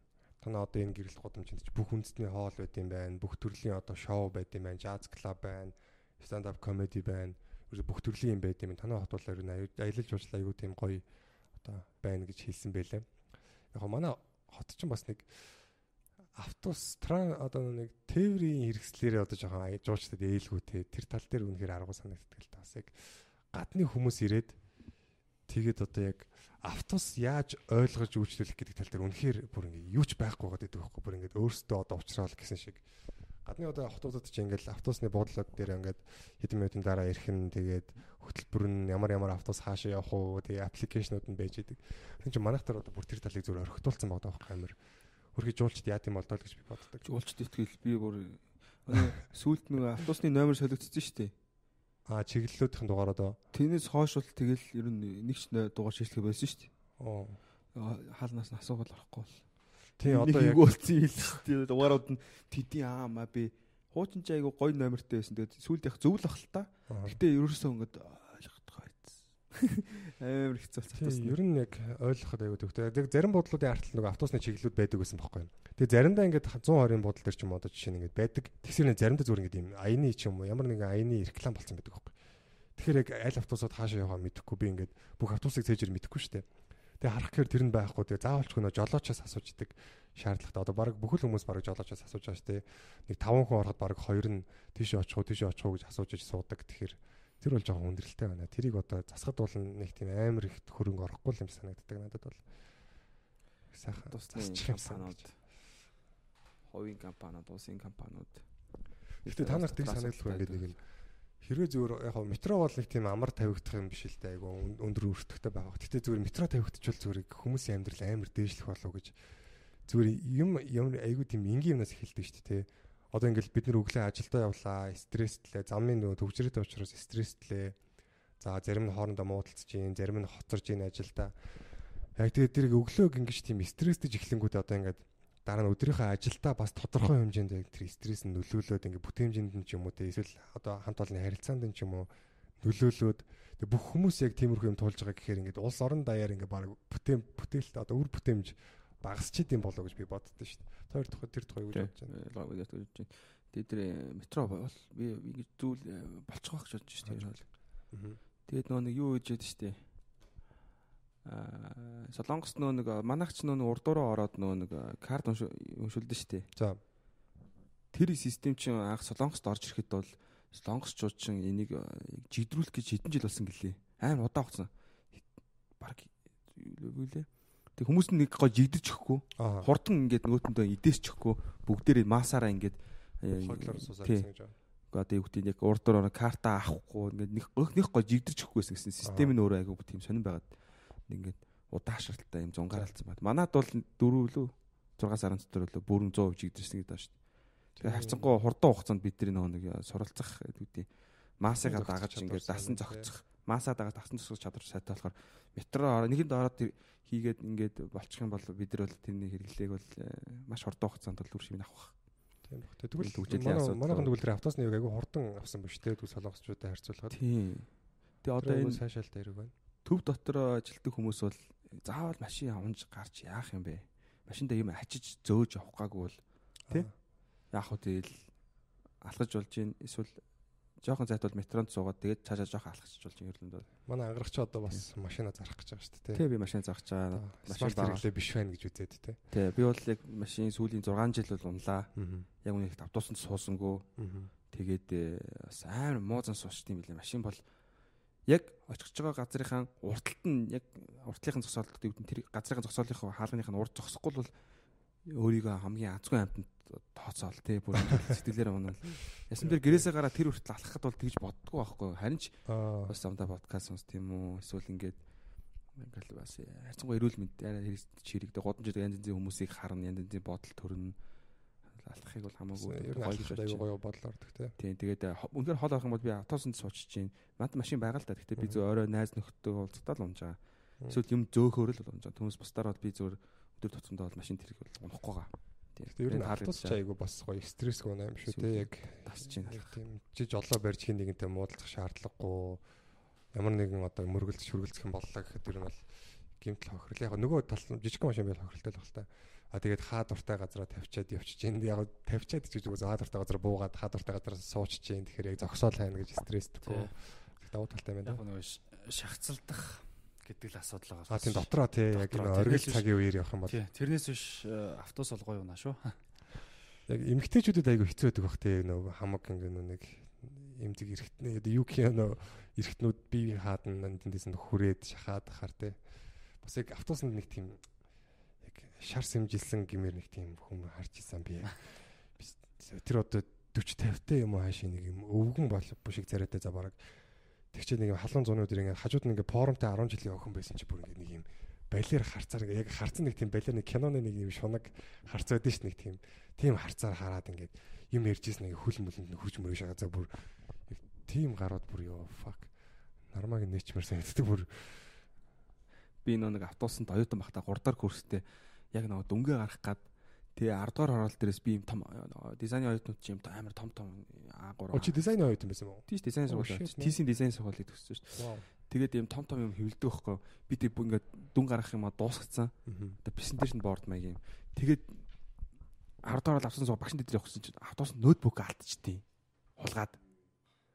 Ёо зүгээр үнэхээр уртлын зүсээд артлаас нь ингээд хоёр зүссэн байгаа. Тэгээд тэндээс нь юм гараг болонгууд дээдлийн сахлаан голонгуудад ноутбук суглаад бооцсон. Би чинь өдөр чинь шүнжээ тийм амар хүн цүнх ингээд ноутбук ч айгу хүнд ч дээ дотор тэр ном бас байгаа. Тэгээ ингээд үүрээ яваад бүр ингээд байнгын чилээс тавьсараад энэ мөрөн дээр хийж байгаа даралтыг хүнд хөнгөнүүд мэдтгэвчдэг байхгүй бүр амар байнгын Тэгээд ноутбукаа алдаад тэгээд дүм юм байхгүй ноутбук би тэрийг бүтэн зунжингаа нохоо шиг ажиллаж хагаад 150 мянга төгрөг авчихсан байхгүй тохойд 2011 он ч юм уу. Тэгээд бүр ёо би тэгээд үхмээр санагдаад би бүр нэг эзгүй уулан дээр гарч байгаа ойролмоо санагдаад болтгоо. Хичээлүүд дээрээ дүнгээ гарч удаагүй онцсон. Дээр нь ноутбук зунж ажилласан мөнгөөрөө ноутбук авч тэрийг алдсан. Би бүр орилын ойрч чадахгүй бүр яг жинхэнэ ойр холноос гараад бүр сэтгэлээр тэр хулгайчиг дараа нь би хайгаад нийслэлийн керман олоодтой тэмцэх газар дээр очиод Тэгсэн чинь нэг цагдаа ах цаатлын жижигхэн юм жижигхэн архуурд нэг гарыг ороод зодж идэм баг. Чи нааш юм. А тэр элбагийн дэж байдаг нөгөө нэг хулгай криминал хулгайтай тэмцэх хэлсэн мөн үү? Үгүй энэ циркийн зүүн талд байсан шүү дээ хуучин. Одоо нөөцсөн лээ. Тийш очиж үтсэн тэгээд э, альбом үзүүлт юм байлээ. Тэгээ нэг үзэн гут ингээд э, би нөгөө автобусныхаа жолооч кондуктортай цуг яасан байхгүй. Кондуктор харсан юм бэл. Кондуктортойгоо би автобусын бодлоо хүлээж хүлээж жагаад өчнөө удаа мангар олон тойргон дараа мангар олон цагийн дараа автобусныхаа юу н олоод кондукторыг олоод намайг чиний ноутбук гэж аваа буучлаас тэр би бууга хайсан чи байхгүй хойд газ машин цугаад яваад гэсэн юм шиг араас нь гажсэн машин. Мангар зохион байгуулалт оллоо. Тэгээд э, альбом үзүүлсэн гэсэн чи нөгөө кондуктор наснаа энэ манай анги хөөгдөв шүү дээ яа. Аимшигтэй. Одоо юм. утсан дээрээсээ зурнууд үзүүлдэг болсон юм билээ. Би бас нэг уцаа алдчихад. Гэтэ өөрөө буцаагаад авсан юм л да яг нөгөө хулгайчин нэг нэг нь уцаа авчдаг. Аваа буудаг нөгөөх нь яг зам тахилаа зогссон байхгүй нэг том биетэй залуу. Тэгснэ яг яасан бэ өгшөө мөгшөө гэж нэг азарны баг тэгэхээр тэрийг барьж авах биш удаа удаа байхгүй. Тэдрэж автобусаас буунгууд нь машин агаас нь дагаа явж идэм байл шүү. Тэр болохоор жоохон ядуу байсан баха машин гүл юм шиг байлээ. Нөөдгийгөө дуудаа чи өгшөө хурд хүрээд ирэн шүү дээ. Энд чинь цагдаа дуучлаа шүү дээ. Аа. Тэгээ би нэг нэг вицэн чиг нэг уурандаа ингээд амар том биетэй гарыг ингээд заанцсан. Нэг вицэн чиг баахан автобусын дээр автобусын буудалд байсан баахан хүмүүс намайг бүр гайхацсан за. Ямар амар зөрөгтэй байл гэж бодсон. Би яг бодсноо гинт нэр энэ баг нөө цохиул би яг юу үлдэх вэ гэж бодсон чи бас л эгөөсөө нэгц. Би дээд дээр авсан гаруудыг би мэдчихсэн байхгүй юу? Ер нь нэг харсан дээр кондуктороос мэдчихсэн болохоор дээд дүрслээ зургийг ингээд цагтагийн газар заасан байхгүй гэсэн чи наа чин альбом дээр байгаа зураг зааж авах энэ гэсэн чи оо наа чин яагаад альбомд хийсэн мэдхгүй байхгүй энэ гээд би валч кондуктор 100 мөн. Би бас мэдчих واخгүй мөн гэдгсэн чи наа чин шоронд байгаа штэ. Тэгээ нөгөөх нь би барьж чад өөр нэг хулгай идэх хүнд олоод хулгай идэх хүн олоод э, бас хулгайч хүн олоод тэгээ тэндээс нь үзүүлсэн чинь оо наа чин төв зам дээр 10 жил явж байгаа гар штэ. Хаанах нутгийн хідэл яах вэ зүгээр. Гэтэ нэг тэр тэр нутгийн тэр гэдэг гар наад чи олол явж төв зам дээр 10 хэдэн жил явж байгаа гэдэг. Тим гараад дүр байд юм биш штэ. Би тэгэл тухайн үед бүр яг ноутбукийн араас жоохон шоронд орсон байж ч тэгээд шоронд байгаа гэсэн бүртгэлтэй байж гарцсан тэгээ хулгай явж байгаа. Тэрийг бол би ойлгоогүй. Тэг цагтаа тэгж хэлж гин. Гэтэ би цаавар нууж аа мó шоронд орсон хүний имийг тэр альбом дотор байх ёстой мó гүү мó. Тэр яг зөв тэр өчир бүтэл зөвлөл зэнтэй.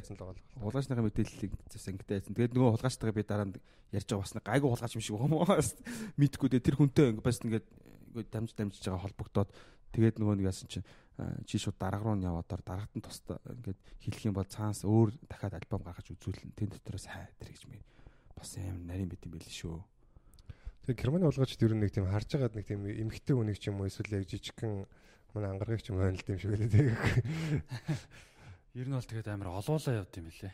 Бав бав бав одоо ер нь нэлээд том биетэй залуу шүү дээ. Бавыг одоо хэр яаж ойрдч нэг юм болоогүй зүгээр за баг 9 10 жилийн өмнө хаа би багшийн дээдээс суугаа явжсан байхгүй. Тэгсэн чинь тэгсэн чинь нөгөө нэг яг нэг хоёр охины араас ингээл яг цүнхийг яах гал юм л да.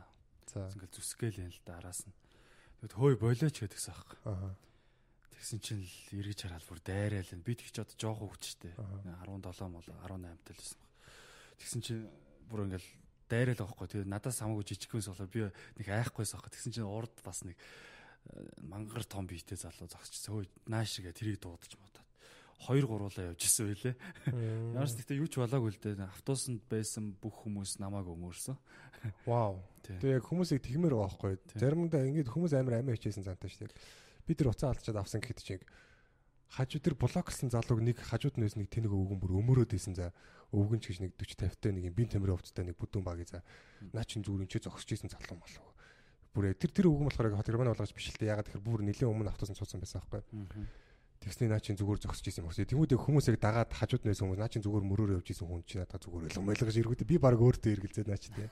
Тэгээ яг цагдаа дуудаад ихсэн чинь өөжин заавах шүү уцаж өгч юм өгч. Тэнгүүд яг би нөгөө хэдийг та нар мө дуракод гэсэн шиг яг за тийм байхгүй эхлээ зүгээр цагдаатайгаа уулзсан болно гэж чанга яриад эхлэх нүүдүүл яг буруу байснаа ойлгоод бараагаад хотлоо яг юу ч болоог юм шиг дугаа явж байгаа юм. Тэр хүмүүс бас яг жоохон тийм нийгмийнхаа одоо тий яг тиймэрхүү юмны эсрэг бас жоохон нэгдэж сурмаар байгаа байхгүй дуу хоолойгоо нэгтгэж тий бас яг тиймэрхүү пост бол уншчихлаас яг нэг залуу эмиг нэг эмигийн ямиг холгалж харна одоо болиулсан чи тэр залууг зодоод хин ч тэр залуу туслаагүй муслаагүй ч гэдэг юм уу. Тэг тийм амиа хичээсэн арчаагүй зантай байгаа болмор байхгүй. Таманы улгачд өгсөн тэр нүд мүд зүсдэг мэсдэг бодлаа дээ. Тэд нар чинь зүгээр л хүний утас авцсан тэгээд өөртөө их хвчлэн хэрэг үүсгэсэн тэгээд яг хүний нүд зүсэх юм бол өөртөө ямар асуудалд орох вэ? Ямар шоронд орох вэ? Тэгэхээр ер нь яг тэр тал дээр бас нэг тэр яг худлаа тэр дээр үед гарч ирсэн ярианаас бол нэг яагаад шаардлагагүй юм шиг санагддаг. Тий, ямар ч гэсэн гэхдээ амар олуулаад явдаг юм байлээ. Амар цохон байгуулттай. Нэг удаас яг нэг автобусан суужсэн чинь миний керманаас ингээд уцсаг ингээд сугарч байна. Тэгэхээр харсан чинь нэг юм гой залуу байхгүй мангар цэмцгэр ингээд айгуудлаг царайлаг бэк би миттэй. Тэгээ жижигхэн залуу байсан л номхон. Тэгээ би ингээд хараад байсан байхгүй. Тэгсэн чинь яг харсан чинь яг шууд би уцаа авах болов уцаа тавьчих байгаа байхгүй. Тэгээ би ингээд хараад байсан чинь яс өгшөө гэдэг жоох амар нерс гэж тэр нь за өгшөө зүгээр байгаарэ гэдэг сахацсан чиг тал талаас баахан гарууд ингээ бүч ирнэ хойноос чихэн дээр зүгээр байхгүй чи яа гэм тэгээ бүксрөөгөө зөхөж бохоо за яг нэг юмны ишээр зөхөж шиг байсан яг доотон утхан байсан юм мэдээгүй. Тэгээ би яг шууд тусламж авч ихсэн. Өө хүмүүсээ кермага мэдээтэй байгаа холгаач байш юм биш гэсэн чи. Тэгээ бүр гаднаас нараа мэдхэрэг болцсон байгаа шүү дээ. Тэгэхээр гоё залуу, цэмгэр залуу байна хэр чинь. Би залуучууд. Тэгээ одоо тэгээд юу ах уу тэгээд сүүлийн үед манай хулгайч нар жоохон багассан санаж байна танарт юу танаа манаач нар манай хулгайч нар. Манай хулгайч нар жоохон багсан санагдахгүй байна. Танарт надад тийм санагдаад байна шүү дээ. Сүүлийн нэг хулгайч харсангүй. Чи өвшөө машинд явж байгаа болохоор харахгүй юм лээ. Ер нь ер нь нэг анзаарсангүй. Хүмүүс нэг юм алдчихлаа гэд нэг их яриад байхгүй. Энэ гарууд нөө нэг манай монголчууд Улаанбаатар хоосон гаруудыг ухаад яах юм ах гэж бодд юм яа тий. Жоо гачаа яваад нөө тэгээ урагшаа мурагшаа бол бас сайн явд юм шиг лээ Гэтэ манайхан чинь бүгд нүгэ Таиланд руу явцсан юм шүү. Заашгүй ашгүй. Тэгээд та Хулгайч биш нь өртөл очингуудаа хулгайч болцсон гэдэг шиг. Тэгээд одоо бас тэгээд яг хулгайч хүмүүсийг би зөвдөгч байгаа юм шиг лээ. Гэхдээ айгүй хэцүү байдаг байхгүй. Багасаа ч юм уу тэгээд тиймэрхүү юм сурцсан тэгээд амар мөнгө олоо сурцсан болохоор өөр юм хийн ихээр айгүй бүр нэг тийм хол байгаад яг тийм хүмүүс зориулсан бүр тийм тусгай сургалт ч юм уу тиймэрхүү юм орж ивэл зүгээр болоо гэж бодож байна. Төрөө жил бас яг цагдаагийн газараас тиймэрхүү юм хийсэн байдэн шүү дээ. Хулгайч нарынтай холбоотой. Нилийн хулгайч нар бол би бол миний хамгийн дургүй юм бол хулгайч. Хулгай хулгай бол хамгийн дургүй. Үнэхээр жигшмээр үнэхээр тэр бол байж үү? Хүүхдийн хүч аюу гэж бодож байна. Хулгай тэрнээс илүү аа хүүхдийн хүч нь тэр чинь харьцуулшгүй шүү дээ. Тэр чинь 100 жилийн ял өстэй. Гэхдээ яг хүүхэд хүчнэддэг ч юм уу тийм хүмүүс л ер нь хамгийн жигшмэр юм биш үү яг. Педофил хүмүүс л одоо яг хөө тэр бол төрөлхийн бас байдаг гэдэг байгаа. Тэгтэл одоо тэгээд яг педофил хэрнээ бас тийм тэрийг хийдгүү хүүхэд хүчнэддэггүй хүүхэд оролддоггүй тийм хүмүүс бас байна нийгмийн хэмжээнд авцсан байдаг гэж байгаа. Тэгэхээр бас яг яг тэр үйлдэд байгаа хүмүүс бол жоохон жигшчихвэл зүгээр зүйл юм болов уу гэж бод. Тэр хүмүүсийг жигшхэн зүйл юм болов уу гэж боддог би. Тийм ээ. Чиний хэлж байгаа хүмүүс чинь нэг одоо хэдэн хувийг зөвлөх вэ? 0 100-ны. За би яг тодорхой судалгаа бол Маш уншаагүй. бага. Гэхдээ манай нэг их сургуулийн нэг багш ярьжсэнээр болохоор тэр нь бас 1% мөвч илүү 101 гэж юу? Тийм. Авшигтай. Бас байсан. Тэгэхээр яг 101 гэдэг чинь бас айгүй олон тоо шүү дээ. Яг зүгээр чи чиний сурж исэн 3 ангид нэг тийм хүн байгаа л гэж бодох байт. Магадлалаараа. Манай сургууль. Тэгэхээр авшигтай шээ. Тийм гарууд сэтгэгцийн хувьд бол бас нэг эйгүү те. Яг уу сэтгцийн хувьд гэхээс илүү тэр зүгээр яг нэг гаж дур хүсэл واخгүй юу. Сэтгцийн хувьд эрүүл хэрнэ. Яг нэг дур хүсэл нь цаанаас одоо өөр Сэтгэц дуурагслал нь болохоор өөр асуудал байхгүй. Одоо нөгөө нэг садист мозохист гэж байдаг шүү дээ. Садист нь болохоор бусдыг тарчлааж таашаал авдаг. Мозохист болохоор өөрийгөө тарчлахаас таашаал авдаг. А тэгэд энэ нь болохоор бүхэнд байдаг гэж байгаа байхгүй юу? Тодорхой хэмжээнд аль нэг нь жоохон давмгаалаад байж байна. А тэг бүр хитрхи их даваад ирэхлэхээр нөгөө өөрийгөө зовоодаг те бүр ингээд зүсч мөсч таашаал авдаг. Эсвэл бусдыг одоо тарчлааж таашаал авдаг ч юм уу те. Сонь сонь хүмүүс байх юмаа тэгт. Оо ер нь байна байна ойлгодгүй шүү дээ. Тэгэхээр мэдгүй. Ямарс манай Бадрал бол сэтгэл зүйч байгаа. Тэр тэр сайн мэдж байгаа тий. тэг бас яг сэтгэл талаар. зүг оюутан байна гэдэг бас яг тэр өмнө уурахад нь орчдөг байхгүй ягаад тэгэхээр яг тийм жоохон өөр байгаад байгаа хүмүүс юу өөрийгөө жоохон гадралж идэг багасаа тэгэнгүүтээ нөгөө тэр талын одоо хариултуудыг хайж эхэлдэг ягаад би юм байна А тэгтээ бүгд гаж өвчтэй гэсэн үг биш лээ. Зарим нь бүр ингээд амар тийм genius ч хүмүүстэй судлаа ингээд ордог. Зарим нь бүр ингээд айгуу тийм ойлгохын аргагүй бусдын анхаарлыг татчихлээ юугаач өгөхөөс бэлэн тийм хүмүүс ч орсон байдаг. А тэнгууд яг тиймэрхүү юмныхаа хариултыг хайж сэтгэл судлаа ингээд орж ирсэн хүмүүс амар их байд юм билээ. Тэгээ бид нар яг анхандаа ер нь мэдтгүү л байсан л та. Тэгэл багш нар ягаад сэтгэл судлаа ингээд сонгосон гэл тэнгууд болохоор оо кинон дээрээс гоё ярагдаад ч гээл зарим нь болохоор тийм хөнгөн хөнгөн шалтгаан айлан зарим нь болохоор би хүүхдүүд туслахыг хүссэн хүмүүс туслахыг хүссэн гэл Чиний хувьд яагаад сонгосон бэ? Аа миний хувьд болохоор нөгөө нэг миний өсвөр нас ер нь айгүй хүнд байсан л та. Тэгээ манай нэг одоо сайн найз амиа оролцоо байхгүй юу. Тэгэд би яг ингээд айгүйх тусламж хэрэгтэй байдаг байсан яг нэг сэтгэл судлаач одоо өсвөр наснд чи ер нь хүн айгүй тийм гормоны ялгарлаа судлаад айгүй тийм докторгүй болчихдээ шүү дээ. Тэрийг ерөөсө ухаарч чадахгүй тийм байгаагаа ухаарч чадахгүй. Тэгээд одоо яг аа манай монголчууд ч ер нь нийгмээрээ одоо тийм нэг хүүхд хүмүүжүүлэх тал дээр одоо айгүй тийм хуучин зүг үзэлтэй байгаа шүү дээ. Тэнгүүд яг аав ээж нээлттэй чөлөөтэй ярьдгүү яг тийм нэг хин нэгний тусламж амар хэрэгтэй санагддаг байсан байхгүй. Тэгэл яг хамгийн тийм сайн ойлгодог багш руугаа ч юм уу те эсвэл нэг тийм нийгмийн ажилтан руу ч юм хандах хэрэгтэй санагддаг. Тэгсэр нэг яаж хандахаа мэддэггүй. Тэгээ яг нэг тийм ер нь ярилцах талын тийм юм айгуу сайн мэддэггүй байсан. Тэгээд яг хин нэгний тусламж те хин нэгэн гэдэг нь болохоор яг нэг тийм биднээс том нэг тийм ээж ч юм шиг те аав ч юм шиг нэг тийм туслах хүний орон зай өгүүлэгддэг гэсэн юм. Тэгэл яг тэр юугаа тэр мэдрэмж нь байсаар агаал яг их сургууд орхолсон. Тэгэл за да сэтгэл судлаар сурыг. Сэтгэл судлаа аюу гой санагдчихсэн. Тэгэл сурч исэн л та. Тэг яг сэтгэл судлалын техникд бол яг үнэхээр яг өрмөц өрмөц оюутнууд бас цугларсан байдаг л та. Тийм би сэтгэл судлал ер нь бол аль хэдийн одоо юу гэдэг юм ингээд хөгжсөн байх хэрэгтэй гэж бодож байна. Ер нь бол одоо яг тоог нь бол би мэдгүй. Гэхдээ одоо энэ жишээлбэл Америкт шүү дээ. Э хүн амын иргэдтэй жилдтэй гимт хэргийнх нь тоо. Ямар нэг сэтгцэд сэтгцийн хувьд бас ингээд гимт хэрэг хийж байгаа юм чинь бас нэг юм байгаа нөлөө байгаа шүү дээ цаанаа. Тэгээ тэр нөө профессионал тутаг гэж бас гарна шүү дээ хэдэн хувьч гэдэг юм уу. Монголд байгаа хүн амын иргэд тэгээд тэрэнд дээр нэмэгдэж байгаа гимт хэргийн тоог харьцуултаас нь ч гэдэг юм уу. Тэгээд ер нь бол чанарын хувьд л гаагүй шүү дээ. Тэгэхэд Америкт хэдий их хэрэг хэмжээний хүмүүс э, гэдэг сэтгэл зүйч тий хөсөлж байна. Энэ салбар хэр хөгжсөн байна гэдэг бас нэг утгыг Монголтой бас харьцуулаад өнөөдөр ягаад юм асуудлууд нь ингээд илүү байх боломжууд нь ягаад байгаа хэрнээ бид нар ягаад энэ салбарыг хөгжүүлэхгүй байгаа юм. Энийг яг хэн хийх юм бэ гэдгийг бол тодорхойлох хэрэгтэй л гэж бодож байна. Энэ удахгүй болох байх бодож байна. Монгол Монголд болохоор сэтгэл зүйчийг ламнар хийдэг шүү дээ. тий. Тийм бөөнөр ламнар та. Өнөө гадаадд бол Америк Америк ч юм уу кино миноноос харахад бол ямар нэгэн асуудал болонгууд бүгд сэтгэл зүйчдэр очиад сэтгэл зүйчдэр ингээл цаг аваал тий. Тэгж үйлчлүүлдэг юм байлээ. Монголд болохоор бүгдээрээ гандаа ордог. бөөдөр очдог. Тэд нар бол бүгдийг ингээ бүх зовлонгийн сонсоод ингээ зөвлөгөө өгч идэг. Гэтэ энэ бол буруу ч юм биш л дээ. Тэгээд угаасаа байга байдлын байга байдлын юм шүү дээ. Тийм одоо соёл уламжлал нь тийм байна. Яг тэр бол ихтгэл үнэмшлийн асуудал бол яг хоо бид нэр хүндлэх хүндлэх ёстой. А гэхдээ тэр нөө сэтгэл зүүн одоо тэр учиг одоо тэр шалтгаануудыг одоо тэр тийш ярих хэрэгтэй биш байхгүй.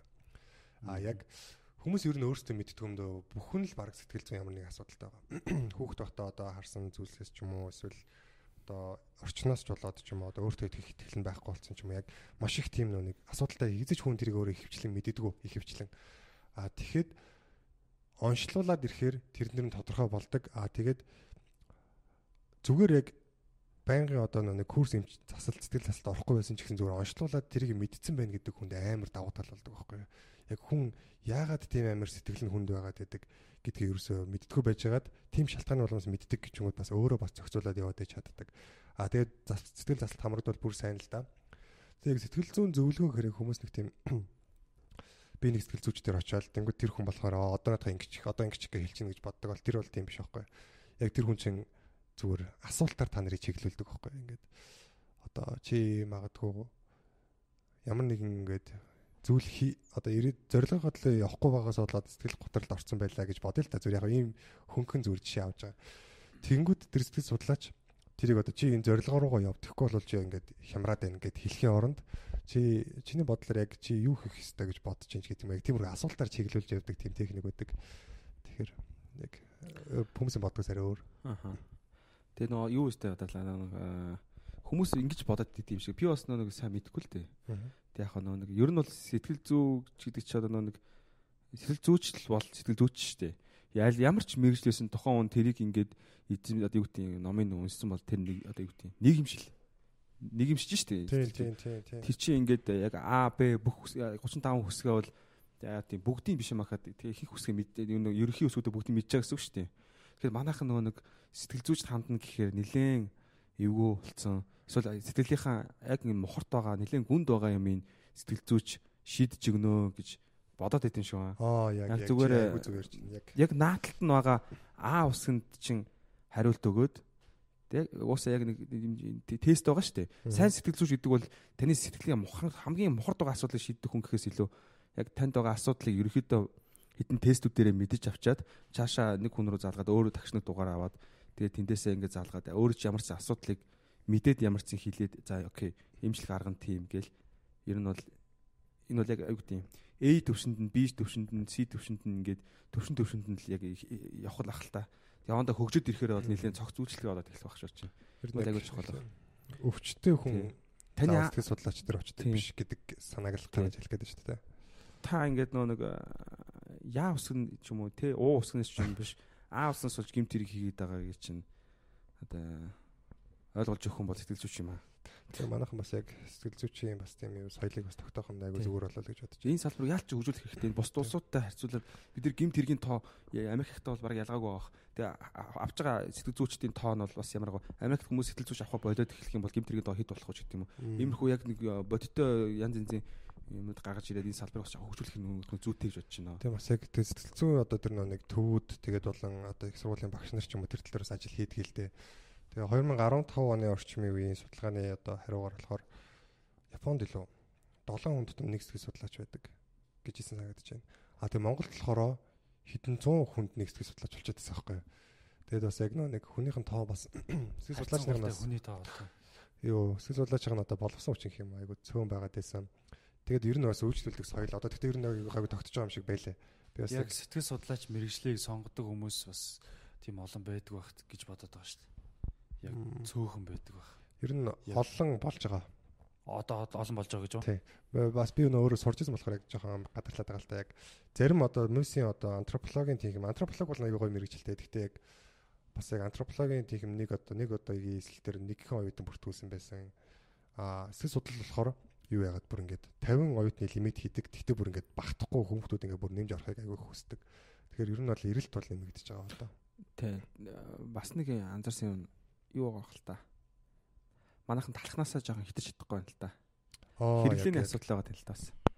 Тий. Жоохон дундаас дээш төвшний энэ бол яг зөв юу байгаа юм л та. Хэрэглээл байгаа юм л та. Тий. Тэгээ тэр асуудал эдийн засгийн хувьд жоохон ямралтай байгаа болохоор энэ залбирж байгаа өчгөө байгаа. судлаачдад зориулж одоо нэмж мөнгө төлөх тал дээр айгүй. Тэгээд олон өрсөлдөөн гараад ирэх юм бол тэр үннүүд бас ер нь багасна л та. Тэг яг одоо ингээд над асуудалж ярихаар нөгөө л нөгөө нэг хууль дааны онол яригддаг тий. Би бол ер нь хардаад байдаг байхгүй яг нэг юм. Зүгээр яг манай одоо улс орны ч юм уу тий маш их баялаг байгаа шүү дээ. Газар доорх, газар дээрх. А тэднийг ав- авах гадны хүмүүс одоо авч явахын тулд одоо энэ улс орн одоо нүүрсийг бид нэр ингээд гадны хүмүүс авахын тулд бид нэр өөрсдөө нүүрсээ боловсруулаад илүү үнэтэй зараад байдаг болчих юм бол тэднэрт амар алдагдaltaй байхгүй. Тийм учраас зүгээр бид нарыг тийм чадвархгүй одоо тий одоо ядуу буура байлгахын тулд тэр хүмүүс зүгээр юу чадах бүх вэ хийх байхгүй. А тэгээд төр засгийг бас жоохон би одоо бас л харддаг л да ягаад гэвэл арт түмнийг бас л ядуу тэгээд талхнаасаа хитрхгүй ангараа хэлдэг шиг тий. Тийм байлгаж иж илүү амархан захирдаг. Тийм учраас зүгээр яг нэг тийм тийм яг цаанаасаа эдийн засгаар нэг тийм дайн хийгээд байгаа юм шиг санагддаг. Одоо нөө нэг Бэтмений одоо нөө нэг аа Кристофер Нолан илүү тий. Тий. Кристофер Ноланы одоо нэг трилогч бол амар гоё классик кино шүү дээ Бэтмений. Тэн дээр бас одоо нөгөө нэг яг Бэтмен ч яг хүүхдийн кино л да. Гэхдээ яг тэн тэр бол яг хүүхдийн гэхэрэг кино болсон гэж би бол боддог. А тэгээ тэн дээр бас яг тэгдгэлтэй нөгөө Готэм гэд хотыг одоо зүгээр ядуу байлгаснараа одоо тэр гимт хэрэгээр нь өөрсдөр нь одоо ингэж хооронд нь устгуулж идэг. А тэнгууд одоо Бэтмений одоо ээж ээжийг нь ээж аавыг нь алдаг нөгөө дээрэмч хүнч одоо бас тэрний золиос явж байгаа байхгүй ягаад гэвэл мөнгөгүй ядуу тэгээ дээрэмд хийх шалтгаантай болсон. Тэнгууд Бэтмений аав ээж тэрний зүгээр хохирогч болсон ч байх юм уу те. Яг зүгээр Google-тэн дээр тэрийг одоо харуулсан те. Тэр бол кино яг тэр бол кино хөлбөрлөөсөн л та. Тэгээ би ер нь жоохон хартаа л та sorry guys тэг санагдаад байдیں۔ надад. Кино болгоноос тиймэрхүү юм. Яг хуу гарч ирнэ л дээ зөндөө.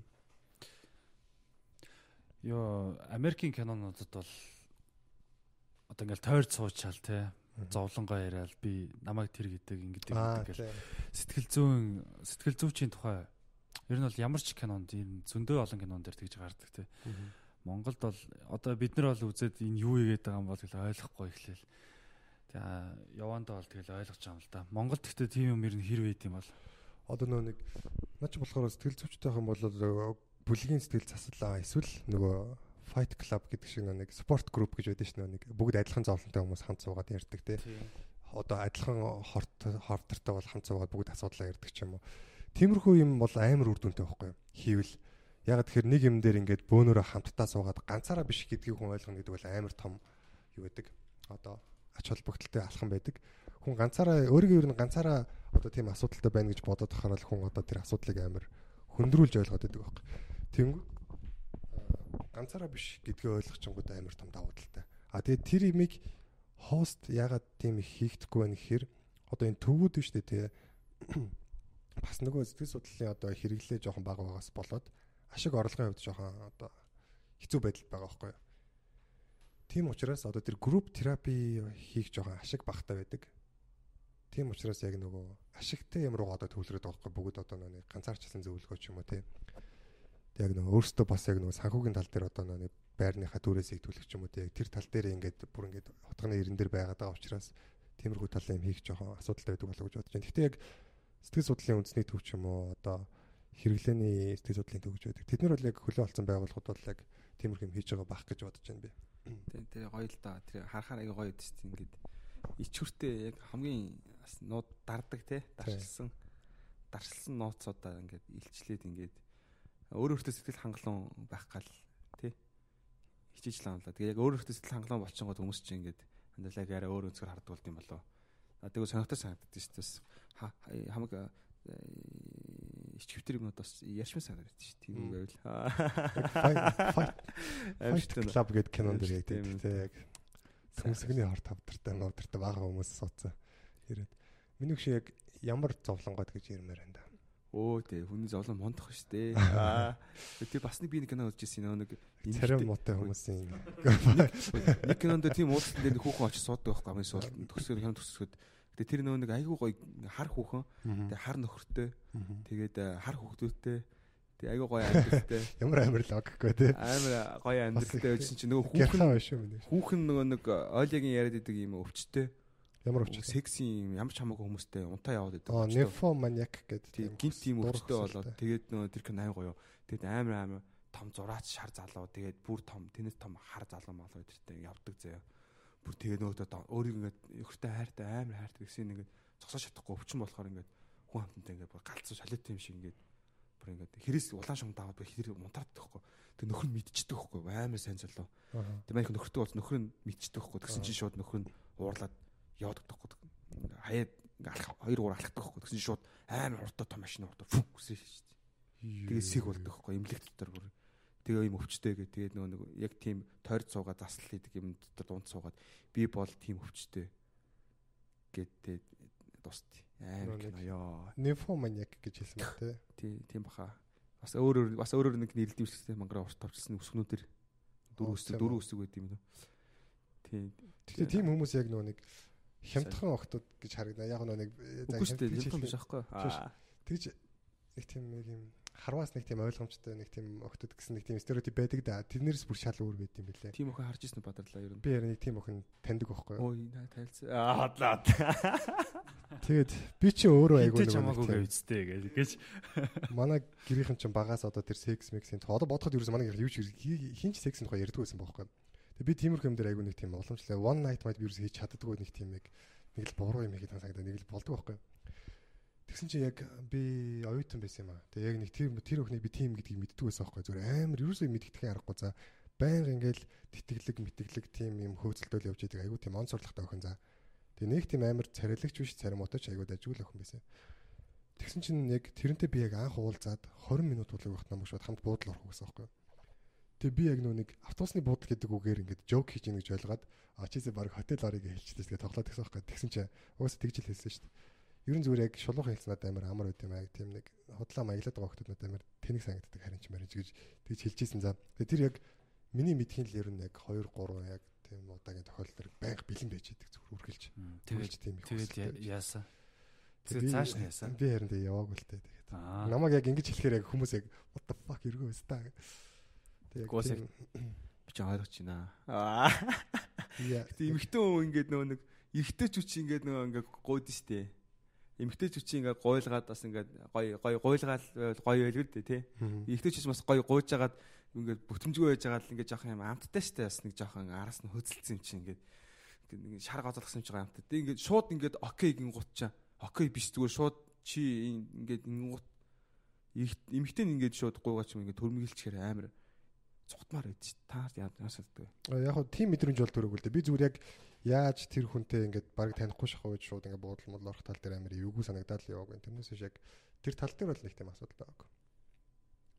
Эмэгтэй хүн яах вэ тэгээд э, ер нь зөвхөн яг эрэгтэй хүн эмэгтэйний араас гүүх ёстой гэдэг бол жоохон одоо хоцрогдож байгаа л ойлголт л та. гүүхч яг гэж за гүүх гэж ойлгож болохгүй маань. Тэгвэл зүгээр яг нөгөө нэг яг юу гэдэг нэг санийх амар гуйлахгүй ингээд шившрд юм яа тий. Ер нь зүгээр яг үерхчих та ч юм уу те эмэгтэй хүнийхээ одоо үн цэнийг байнга мэдрүүлж явах хэрэгтэй хэрэгтэй те одоо те эсвэл одоо тийм нандин сайхан гэдгийг мэдрүүлж ивэл айгу зүгээр. А гэхдээ яг нэг тийм огт танихгүй эмэгтэй хүний хойноос гүн гэдэг нь амар тэнэг санагддаг. Яг юуг нь мэдэж араас нь гүгээд байгаа. Яг чи ингээ арай гэж араас нь гүйсээр хагаад нэг үерхсэн чинь нөгөөх нь бүр чиний үнэхээр таарахгүй хүн байвал яг яах юм гэж тэнэг санагдаад байдаг тэр асуудал. Тэгэл тэгэл болохгүй бол болохгүй шүү дээ. Тэгээ чи болохгүй л болохгүй гих хүртэл бүр маш их эрч хүчээ зарцуулсан, маш их мөнгө цаг хугацаагаа зарцуулсан байл яг. Тэгэл яг хүн тул тэгэл сайн болох юм бол зүн сонгоод агаал юу хийж байгаа өөрөө ч мэдэхгүй явж л шүү дээ.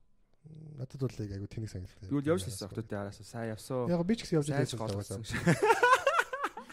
Бүх залуучууд л ер нь яг тиймэрхүү юм үзсэн байхаа яг ингээл охинд дуралцдаг те яг яг жоохон мах тэгдэг гэсэн. Дуралчингууд яг тэр охинтойгоо ярьж чадахгүй сандраад бүр тэнэг тэнэг юм хийгээд яг зүгээр ингийн нэг тийм дуралж мурлаагүй үнтэй ярих оруулах амар тийм харилцаа айгу ингийн айтайхан те.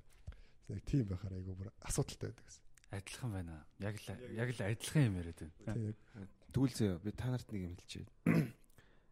яг эрэгтэй эмэгтэй гэхээс гадна нэг ихнэрт эрэгтэй өнөө өвдцээ. Би нэг одоо найзууд донд ганц биш, хоёр биш хүмүүс харлаа. Ихнэртэй одоо үүдээ хоёр маяр ч юм уу ингээд ер нь тэгээд хүүхдтэй ч гэдэм үү.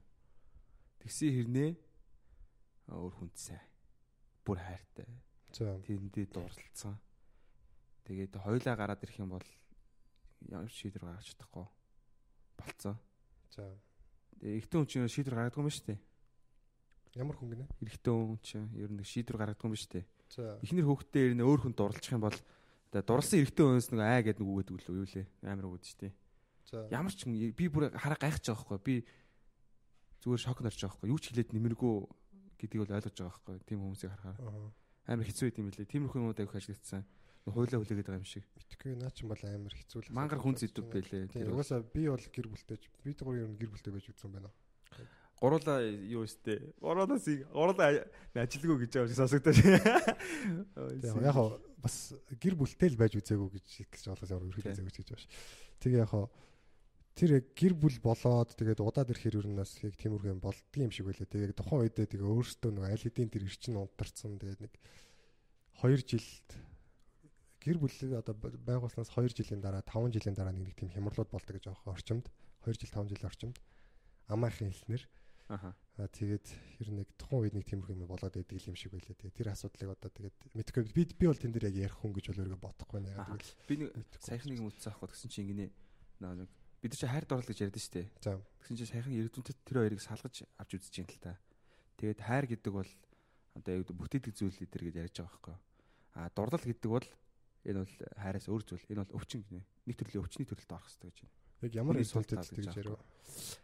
Нилээд том эрдэмтэд ярьж байна. Тэгээд За аль сургууль хаана ямар институт вэ? гадаад гадаад.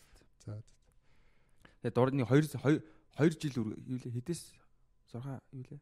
Ямар ч 2 жил дунджаар 2 жил үргэлжилдэг ийм өвчин байдаг. Тэгээд энэ нь өөрөө бас ингээд доошоогоо ингээд яадаг. Аа ундаг. Энэ бол яг нэг тийм юу гэдэг шизофрен маягийн өвчний төрөл юм аа тэр гэж тайлбарлаж байгаа байхгүй.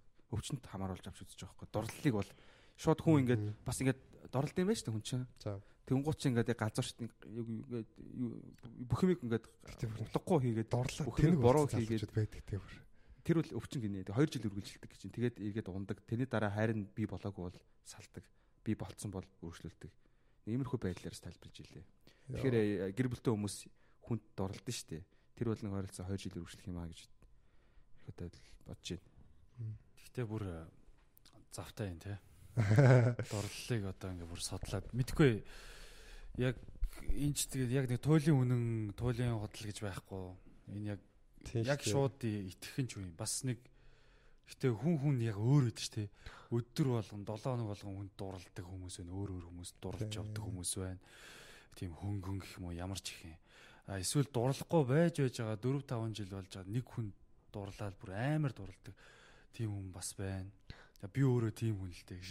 4 5 жил үү? Тэг амар удажээж хүн сайн болдог тийм 5 жилийн өмнө миний өшөө ямар хүнд орлоо та. гих мэтлээ. Мэдхгүй би би энэ талаар ярихгүй. Уянгагийн Гэхдээ тэр эрдэмтдийн хувьд бол нэг тийм л байна л да. Тэг яг тэр ангаргийн ярьсан юмыг бол яг батлахад хэцүү үгүйсэх хэцүү. Ягаад гэвэл одоо тэр чин дотор болж байгаа тэр асуудлыг хэмжих ямар нэгэн тийм хэмжигдэхүүн Тийм байхгүй ч. дээ. Энэ метрээр ингээд энэ хүний өндөр тэд байна гэж юм шиг биш шүү ба. Гэтэ бас яг тэгчтгэл юм байл л нөө нэг гормоны ялгарлыг бас яачт юм. Ерөнхий хүмүүсийг л яаж байгаа л та. Ихэнх нь иймэрхүү байна. Одоо яг хүнд хайртай болсон гэдэг хүмүүсийн одоо тархины одоо биеийн одоо гормоны ялгарт хэдэн хувийн допамин, хэдэн хувийн тим тим гэсэн би яг яг нарийн санахгүй байна. Гэтэ яг тэгээ гаргацсан байт юм байлээ. Тэгэхээр ер нь яг зөв бодохоор зүгээр амар энгийн яг бид нэр амар хүн дурлчлаа яс дагуу зүйл мүлгээ бодож байгаа бол тэр нь зүгээр хідэн төрлийн гормоны ихтэлт багс зүгээр яг цаана явагдчихийдэг даас. Тэгэхээр бас эвгүй юм шиг. Тэгэхгүй яг дурлал гэж яг юу юм. Тэгээ угаасаа тэгээд хүн болгоо яг хайр гэдэг имийг өөр өөрөөр яриад байгаа шүү дээ тий. Угаасаа яг тийм тодорхойлт байхгүй шүү дээ. Аха. Энэ зүйл чинь ийм юм аа гэсэн тийм байхгүй. Хайр бол ийм юм гэсэн төгс тодорхойлт байхгүй. Одоо л хинч тэгэл янз бүрээр өөрийнхөө л тайлбарладаг.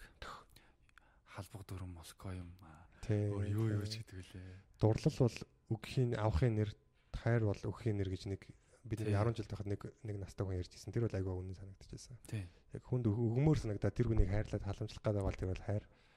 Аа яг тэр хүнийг авах гад тачаадаа төгсөөд байгаа бол тэр Бас өөрөөсөө илүү өөрт байгаагаас илүү аз жаргалыг хүсдэг юу юу лээ А тий яг тийм имийг би юус ойлгохгүй байхгүй яг. мэтлээ нэг янз Тийм бүрийн хайр үнэхэр байдаг бол үнэхэр кул. Тэг яг ээжийн хайр шиг тийм. Тэгээ нөө нэг би та нар өссөн хальтаа нэг жоохон жоохон хүүхдүүд. Юм битцсэн. Тий. Хайрын талаар ингэ битцсэн. Манай юу лээ? Манай эмээ нуруу өвддөг болохоор хөлөөгөө хумсыг бодож чаддгүй. Гэтэ манай өвөө бас нурууны өвчтөд гэтэ эмээгийн хумсыг бодож өгдөг. Энэ бол хөөрх юм. шиг. Наа чи наа чи Хайр жиг уустай тий. Амар хөөрхөн хөөрхөн юм дэмжсэн. Өө би сая юу хэлэж ажиллаа. Ой та нар юу юу нэг- битээ бодох шин зүгээр л шаа. Эгүй би яг энэний өмнө нэг юм та нар анхны хайрын талаар юу гэж боддог? Бас хүн Яг сэтгэв шүү дээ. Маа сонсогчд гэж боддог шүү дээ. Би бол боддог. Амар бас яг энэ заавал бүтлгүүд. Бол яг энийг заавал бүтлгүүлэх хэвээр. Би яг 90 өвн бүтлгүүлдэг гэдэг лөө. Тий. За яг зүгээр баримжаалал. Тий. Миний би хөшөлтөд ихэнх нь ер нь юм. Би бол 90 тоо моо гаргаж ирэхтэй одоо ингээд- сурулж байхгүй тоо. Явахтай дэ чөлөөтэй ярьслах шүү дээ. Заавал нөгөө ид шиг ингээл тоо барайл тид бол тид юм. Окей бас яг тэгээд бас ямар нэг мэдээлэл өгж байгаа бол бас жоохон сууртай байх За хэрэгтэй. за яхаа тэгээд билүүл гэсэн шүү дээ. За яхаа тэр яхаа март. Тэг яг тий яг Ихэнх нь угаасаа бүгд тодорхой үгж анхны хайр бол маш хүнд сэдв. Тэгээд э, ер нь бол би ингэж л боддог л та. Хүн ер нь анхны хайр бол агам нандин л байдаг. Ганц үлддэг, амьдрал дээрс ганц үлддэг. Бидгүй ямар нэг хүнийг ингээд а, анхны хайр байсан бол хөгшрөөд ингээд хөгшин имгэн ч юм уу ингээд бүбүүч юм бүбүүч юм болчих болно шүү дээ бас амьдралд. Тэрийг яг ингээд тэр залуугаар нь э, тэр байга байдлаар нь хадгалаад хайрлаж явахыг л үлдснээс нь та тий. Тэрийг л анхны гэдэг юм бол гэж боддог шүү дээ. Тэгээ өөр хүмүүнтэй болчоо болцсон юм нөгөөдгөө хайрлал яваад байна гэж юу. Гүй гүй гүй гүй тэр өөр утгаар ярьж байна л да. Тэр анхны ярьсан тэр үедэл дуусчихдаг байхгүй. Мм. Тэгэл дууссан. А цаана зүгээр нэг юм байсан гэдэг утгаараа шийдэв. Нэг хүндлэл гэдэг юм байдаг байхгүй. Яг тэр нэг юм аригчин бөбөч болсон эмиг байж болно шүү дээ. Мм. Тэгээд яг тэрийг анхны хайр байсан бол хүн бас нэг цаана нэг арай өөр хайраар хайрлаж идэг байхгүй. Мм. Тэгвэл тийм ч боддог. Зүгээр л юм хүндлэх юм уу те. Яг хүндлэх хин чааш юм зүгээр. Бавгийн Яг хүн хүний хувьд миний хувьд агуу танд байдаг байхгүй. анхны гэж юу зүгээр л мэдхгүй хамгийн анх татагдж үзэж байгаа нэг уучраа мэдхгүй тийм сэтгэлийн хөөрөл юм болов гэж боддоо шүү дээ. Гэтэ бурууд чийж магадгүй зүгээр л би тэгж боддтой. Угаасаа тэгэл сонин штэ. Бадрал гэж бодчих. Би болохоор яг өөрийгөө анхны хайраа олсон эсгэж мэдэхгүй байхгүй. Яг ягаад тэгэхээр аа тухайн үед хайртай гэж бодож гин. Тэнгүүд яг нөгөө хүмүүсийн ярьж байгаа хайр болохоор шал өөр төвшний юм байгаа байхгүй. Ингээд тэр хүнээс тэр хүний төлөө баг амнасаа зориулахад бэлэн мэлнэ. Би хизээч хинээч нэг тэгж ээжээсэж баг тийм. үзээгөө. Тэгэхээр яг Анхны хинээч хайр төлөө нэг тийм өөрийгөө зориулъя, золиослие, молиослие гэж бодож байгаагүй. тодорхойлтуудаас зөрөөддөг байхгүй анхны хайр чинь. Тийм. Яг өөрийнхөө зүгээр энэ миний ажид байх хэрэгтэй гэж яг өөрийгөө бододдаг. Тийм яг тийм яг анхны хайрууд бүтлгүүддэг гэдэг байгаа шүү дээ. Тэгэхээр яг тэр хайр болохоор зүгээр нэг анхны дурлал шохорлог яриад байгаа л гэж бодож байна. Яг тэгэхээр тэр үед их хвчлэн туршлагагүй шүү бид нэр. Тийм учраас туршлагагүйгээс ууж дандаа нэг тийм алдаа гаргадаг. Аа тоогдохгүй байна. Эсвэл тоогдсныхаа дараа нөгөө харилцаа гоё авч явж чадахгүй байна ч юм аяга туршлагагүй юм тийм болдог гэж бодож байна. Тэгээ миний яг аа одоо хамгийн хайртай дөхмөр юм гэхээр яг нэг охинтой зүгээр ингээ алсын зайны хайрцаг байсан за ер нь уулзч үзээгүй.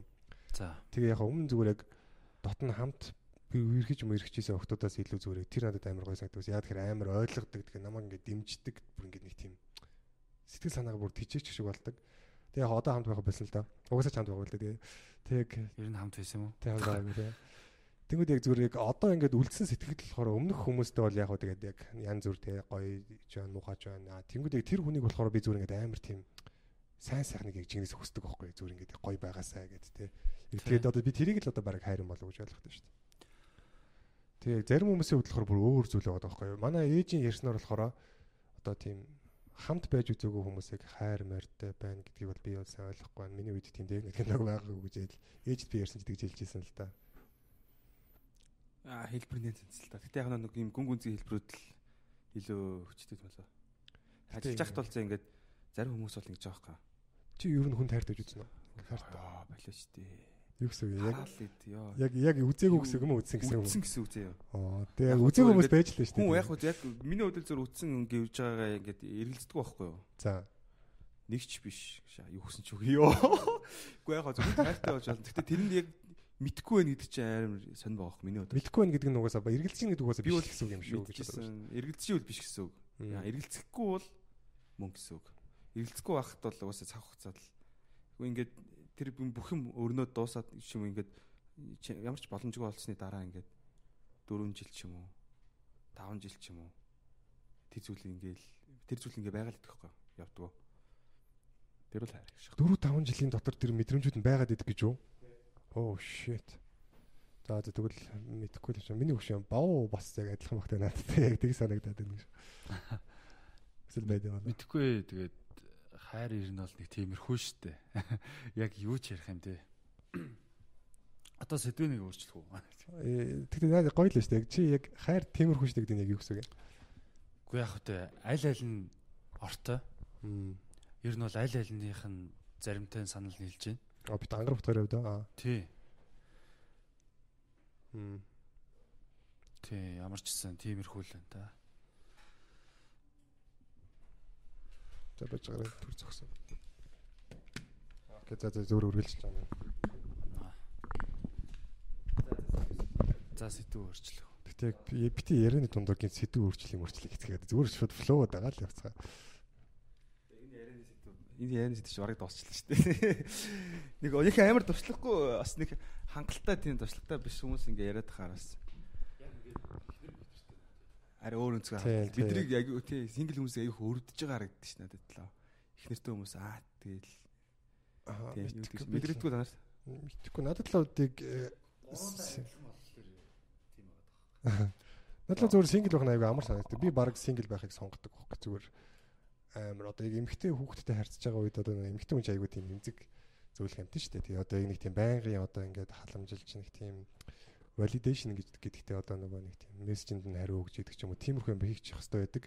А тэгэнгүү тэгээд амар их цаг хугацаа ингээд хамаг юм зарцуулж чаддаг байхгүй юу. Тэгээ угсаа яг эзэн цагт найз өхөн мөхөнтэй болж тогтворч хад ёстой л да. Гэхдээ яг одоохондоо бол би яг жоон бэлэн биш ингээд өөр одоо нэг тийм таскууд дээр ажилламаар байгаа байхгүй одоо хөөний одоо амжилтын талын тэгж яагаад жоохон байж байгаа л ер нь хүмүүнд хайртай болов яадаг юм шиг. Гэтэ яг зарим хүмүүсийг харахаар айгаадах юм хайр гэдгээс ингээд нөхөртөө ингээд бүр амар зодуулж модуулаад тэгээд ерөөсөө салж малахгүй тэгээд учир шалтгаан нь яагаад тэгэхээр зүгээр хайртай штэ гэд. Тэгэхээр яг what the fuck тэгэхээр яг хайр бас жоох аюултай зүйл юм шиг байлаа. Хайр жоо нилийн аюултай зүйл. Тэгээ гурлаад одоо нэг амар ингээд хөгшин гулказууд болчихлоо шүү дээ. Мэдгүй яг чийл тийм болсон дээ. Тэгээ одоо зөв найз охин мохин энэ төр мэр гэж явах шүү авгаа шах хэрэгтэй. Йоо. Сонголтгүй зөв нэг л Авгаа шах уу. Соб гэдэг. Амар үг гэж. Йой. Чи чи идтэй л одоо. Би 28 тэл та. Аа тэгэхээр аргагүй л та бас авгаа шах. 30. Би бас арайч тийм одоо болчихоо. цагийн гарц, мөнгөний гарц, бүх юмний гарц болчихно. Яг өөртөө хөгжүүлээд хөгжүүлэхгүй бол тэгэл шууд Гэтэ яг ав- авгаа нэг чамаа шахахгүй. За нэ sorry man. Өнөөдөр бас чамаг арай л олон гэж. зүрээ зүрээ сэтгэлийн хаттай зол байгаа. Үзэгчтэй харж байна энэ Үзэгчд байхгүй байгаа сонсогчд Сонсогчид. бити сонсогчд байгаа. бид нар ингээд ингээ хай ингэдэг байхгүй олоолаа ингээд бид чинь хоол моолонд ороод ч юм эсвэл ингээд гадуур суун эсвэл ингээд янз янзын энэ тэнд ингээд суу штэ. Мгм. Тэгэн гот ингээд өөдөөдөөс харж байгаа бие биенийх нь өдрөө харж байгаа тэр хоорондоо хийдий бие биенийг. Аим шаш. Нь бол тэгэл Clash of Амар их юм байна шүү. хэлтэй. Тэр чинь бас нилээн хэцүү. Нэг нэг сэтгэлээр унтсан байгаа. Нэг яг тэрэн дээр нь яг ма- махаваа гэж бодож дээрээс нь оолааш. Йоо манайхан ч бас аллаа шүү. Тэгээд манай ангараг мангараг тэр хавьд өвчвөл тэгээд дайны одоо хохирогч болдог байгаа. Ер нь бол хүний дэвслэх гоё л та. Боо бас яг Би тэр зөв- тал дээр сайн шүү. Би бас гимгүү зүгээр тэнд сууж исэн чинь золон хадар харснаа. Бохави гэж. Нааг шууд тэгэж хийж идэг шээс. Бох зардаг хүн. тэр өдөр нөө нэг яг Жаки айгу тийм имзгэлцэн тэгээд золооч нь бас яг комеди сайн хийж чаддаг ч гэсэн яг роустлэгтэй айгу сайн юм байлээ шүү дээ хүн хийхтэй. Тэгээ бид дүр яг хоол идчихсэн баг. Тэгээ яг хийж хийжсэн. Жакиг бүр нэлээд алсан юм аа. Тэгээ Жаки ингээд буцаагаад яг нэг камбэк хийгээл тийм дандаа камбэкуд нь айгу тийм хүчгүй камбэкуд ирчин. Тэнгүүд нөгөө хүн ч олон дэвслүүлээл. Тэгэл золоо бодохоор үе үе би нэг хийгээл. Тэгээ Жаки илүү амттай юм чи ингээд яг тэгэл золог Жакиг баг хийжсэн яг золоо зөв зүр сонсныг энд ангаргуур харснаа. Ангарга бохавыг шаад ангарга нэг тийм бөх зардаг шиг овцолцоос. Нөгөө зүүдэг шилээ зүүцсэн ингээд нэг юм. Хавтгаа малгаа зүүцсэн байсан. Тэгсэн чи ангаргуур харснаа бохавыг шаад. Тий амар хийш идэж бас хайргүй шаашгүй. Нөгөө манай бав бас тэр тал дээр ер нь Огт сайхан та. дутхгүй байх гэж бодож байна. Бавууч бас аюултай хөхтэй өндөө бас Хүн шоолох дуртай. Эвгүй юм Нэг байлаа. гоё урамтай орчин байдаг шүү дээ. Яг хийн гот нөгөө хэд нүү юу өдр гэл нөгөө хүн тий. ээ өдр гэл. Тийм орчин идэр бүрдүүлт юм лээ. яг өөртөө яг нөгөө нэг тийм хийлгүүлж тоглоом даах хүмүүсийг хийвэл айгу зүгээр байхгүй юу. Угаасаа яг өөртөө эхлээгүй ч юм уу тийм хөсөхгүй байгаа, тиймээс зүхтааж байгаа хүнийг хийгээд хэрэггүй. Тэд нар чинь бүр тиймээс айц явж байгаа. Тийм тэд нар тэгэл биеийн хилэмжээрээ хэлчихдээ юм л. Одоо болоо гэдэг яг болж хэрэгтэй. Болохгүй бол тэгээд хурц асуудал үүсч магадгүй. Нөхөн үн ч нэг бас улаан зураас гэж байгаа шүү дээ. Тий. Тэгээ комедианууд бол харьцангуй улаан зураас нь Маш харьцангуй хол. дээгүүр тий. Маш хол байж идэг. За машин цаашаа ихтэй бас жаа ер нь л айгүй дээгүүр ээж идэг тий. Ээ, Зүгээр тий- тийм болохоор тоглоомны бод бол нэлээд дэлгэрэнгүй тоглолт л та эдэр. Манай зоологийн хол ер нь нэлийн хойно байсан. Бас манай анхандаа би зоолог хийдэг гэж. Зоолог битгий би биний хийдэг гэж. Сүүлдээ одоо бүр таш одоо бүр утгаа алтлаа. Бүгд бараг зоолог хийждэг өө. Одоо open mic-ээр гарч байгаа шинэ залуучууд хүртэл зоолог хийж гин. Манай нөгөө хэд хүртэл зоолог хийж гин. Тэгээ би яг өчтөр зоолог яг яг 0 таараад хэлсэн л дээ. Одоо мань чи одоо чамайг юу хийхэ болиё гэж бодож байна өө. Тэгсэн чи зоолог үнэхээр ойлгоцсон яг.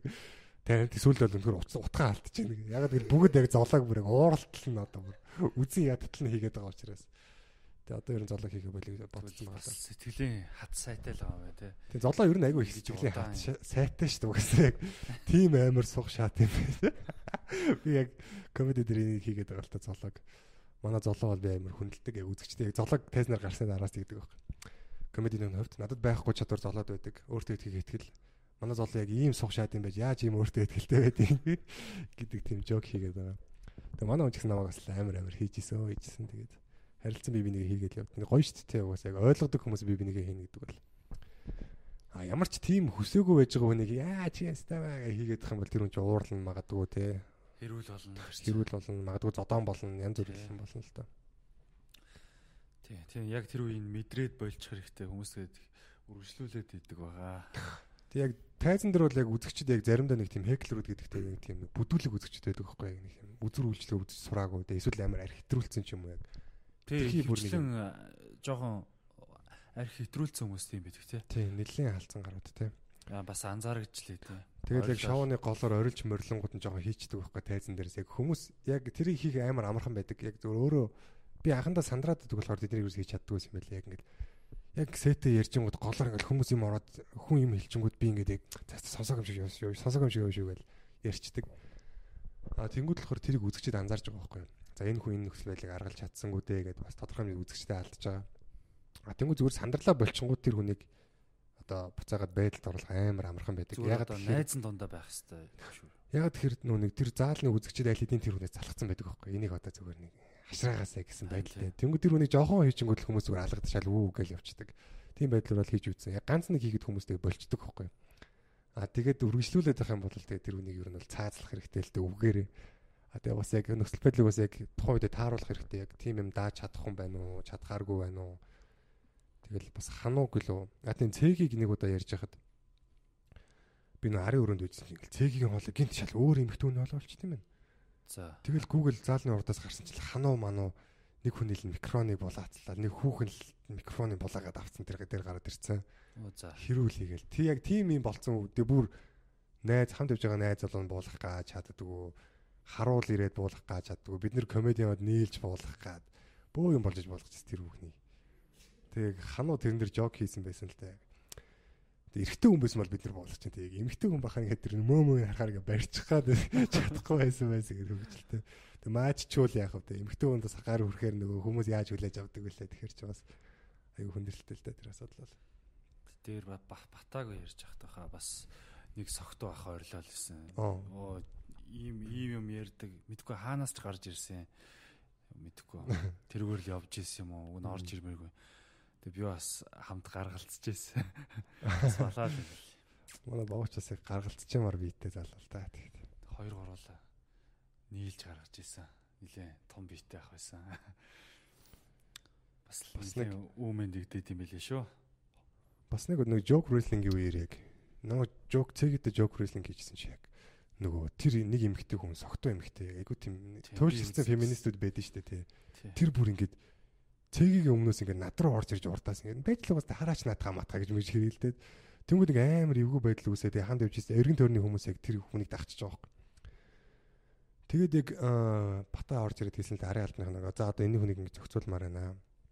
Тэгээд арын алдных нь өөрөг өгдөл дээр бол болиулах хэрэгтэй байдаг. А тэгээ нөө манай арын альбом жамаа боловсон залуучуудад тэгээ ийдэг. Тийм учраас тэд нар нөө илэг бариад тэд нарыг ерөөсө бүр дугуй олж өгөхгүй. Тэгээд яг тэр хүнээс болж би баг яг тэн дээр хусагчих шиг болсон. Тэгээд яг яг унсан бүгд шалтгаан мандахгүй гэдэг үг байдаг л да. Тэгтээ яг надад тэр айгуу тийм ортой санагдсан. Тэгсэн чинь дараа нь бид нөгөө комеди хийдэг байхгүй нөгөө нэг жок рестлинг үзсэн үзэгчдэд зориулаад Тэгэл би гарч ирэл за ингээд та нарын хүүсээр ялгуурлаж унаасан хүн чинь байна байна гэж эхлээл. Тэгэл комеди байгаа. Нөгөөт чи яг ингээд дахиад дуурайд идэг байхгүй. Тэгээ би тэрийг нэг ганц үлээ хоёр удаа хийсэн. Тэгсэн чинь нөгөөдөн за болио болио мөлий гэж болчихж байгаа байхгүй. Тэгсэн чинь дараа нь ингээд нөгөө батаг гарч ирсэн чинь бас ингээд таслаад за бүр 3 4 удаа тассан за. Тэгээ бата яг нөгөө нэг хийгээг байхгүй тэр хүнийг. Зүрийг буухтаа ингээд та болоод ингээд жоохон соёлтой баймаар байна мэн та бас өнөөдрөөс арай л орк байлаа шүү дээ мэг хэлцээ байхгүй. Тэгсэн чинь яг нөө үзэгчд алга ташаад угаасаа бүх хүний одоо тэр тухгүй тав дахыг алдагдуулж байгаа байхгүй тэр хүн чинь. Тэгсэн чинь тэр хүн тэрэнд амар имзгэлцэн за үүдэнд батаатай хэрүүл хийгээд чамаар доромжлуулах гэж ирээгүй мэрээгүй гээд. Тэгснээ бэги жоохон байжсан ороод ирд юм байна. Орж ирсэн л зүг зүгрэж түнд алгадуулчих юм байна гэсэн ороод ирд юм. Яасан өгшөө гэдэг тэгсэн чинь Сэрэн гадаа үгүй нэг хоёр өхөө ирээд алгатчих явчих хоёр хүүхэн. Тэгсэн чинь нөгөө хүүхэн чинь уурандаа гарч ирж бэгийг алгадаад за Тэгснэ юу гэсэн гэлээ нэг юм ярьснаа шууд баалгатаа шаацсан. Тэгснэ яг тэр захирлаас өшөөг аваараа маараа гэсэн яваад өгсөн. Тэнгүүт нь одоо батаг би ирж алгатах нь шүү дээ. Харин тийм тийх ёстой л Яаж байгаа гэсэн чинь аа өшөөг авч байна. Харин дамжсан өөр юм уу хааш юм. Тэгээ хамт явжсэн найз нь болохоор айгуу тийм гайгүй ирүүлсэн л гэсэн л уучлалтгүйгээд одоо ингэ манай найз юм байна маа гэд хэлсэн. Гэтэ ер нь бол тиймэрхүү юм бол тэгээ комеди тэр бол болно дөө. Тэгээд бас яг Тийм тэр байтугай тэгэл юм юм шийддэг л тийм тэр надад амар сайн эвгүй санагддаг байсан шүү дээ. Зөндөө зөндөө юм сонсч ирсэн шүү. Яг лааз мааз бол яг вэ тий. Яг шил мэл одоо хүний нүүр ам руу шидэд сохлаа хичүүл яана гэхээр айгүй эвгүй санагддаг шүү. Тийм хүн хүн хүнийг инээлэх гээд ингээд гоё ад цаал граман ингээд ялруулах гад ингээд хичээж ах чинь шил ми шидэж шаач гарч одоо тэгээд хэцүү шттэ тий. Тэгээд яг та нараа би нэг жоохон сүлд ингэж бодоод байх юм. наа чи бас тэгтээ жоохон бас тийм шаардангуй хандлага байна л да. Яг хаа тэгэл. Нээлгэж бас чадчих ёстой л да. Тий, тий. Чадахгүй болонгот шууд юм шидэж бол боллоо да. Яг болохгүй л болохгүй байхгүй. Тий. Энэ нэг лектрүүд үүд штэ. Комеди лектрээд чи айтхан өнө тайсан дээр гараад олон хүмүүс тийм ярьдэн штэ. За. Яг харин өөр л дөө. Гэтэ ягаад чи надад лектрийн нэрээ амархан юм санагдав. Комеди бас. Аа яг хоо лектор бол нэг амархан ажил бол биш. Гэхдээ комедитэй харьцуулахад бол амархан гэж бодож байна би бас. Лектрүүд юу гэж хэлэх байсан бол. Лекторуд бас бол яг тэд нар чинь бас өөрсдөө тэрийг эзэмшсэн хүний хувьд бол яг тэрийг хүндэлж байгаа шүү дээ. Тий. Тэрс ари өөр юм агуул байсан. том л зүйл.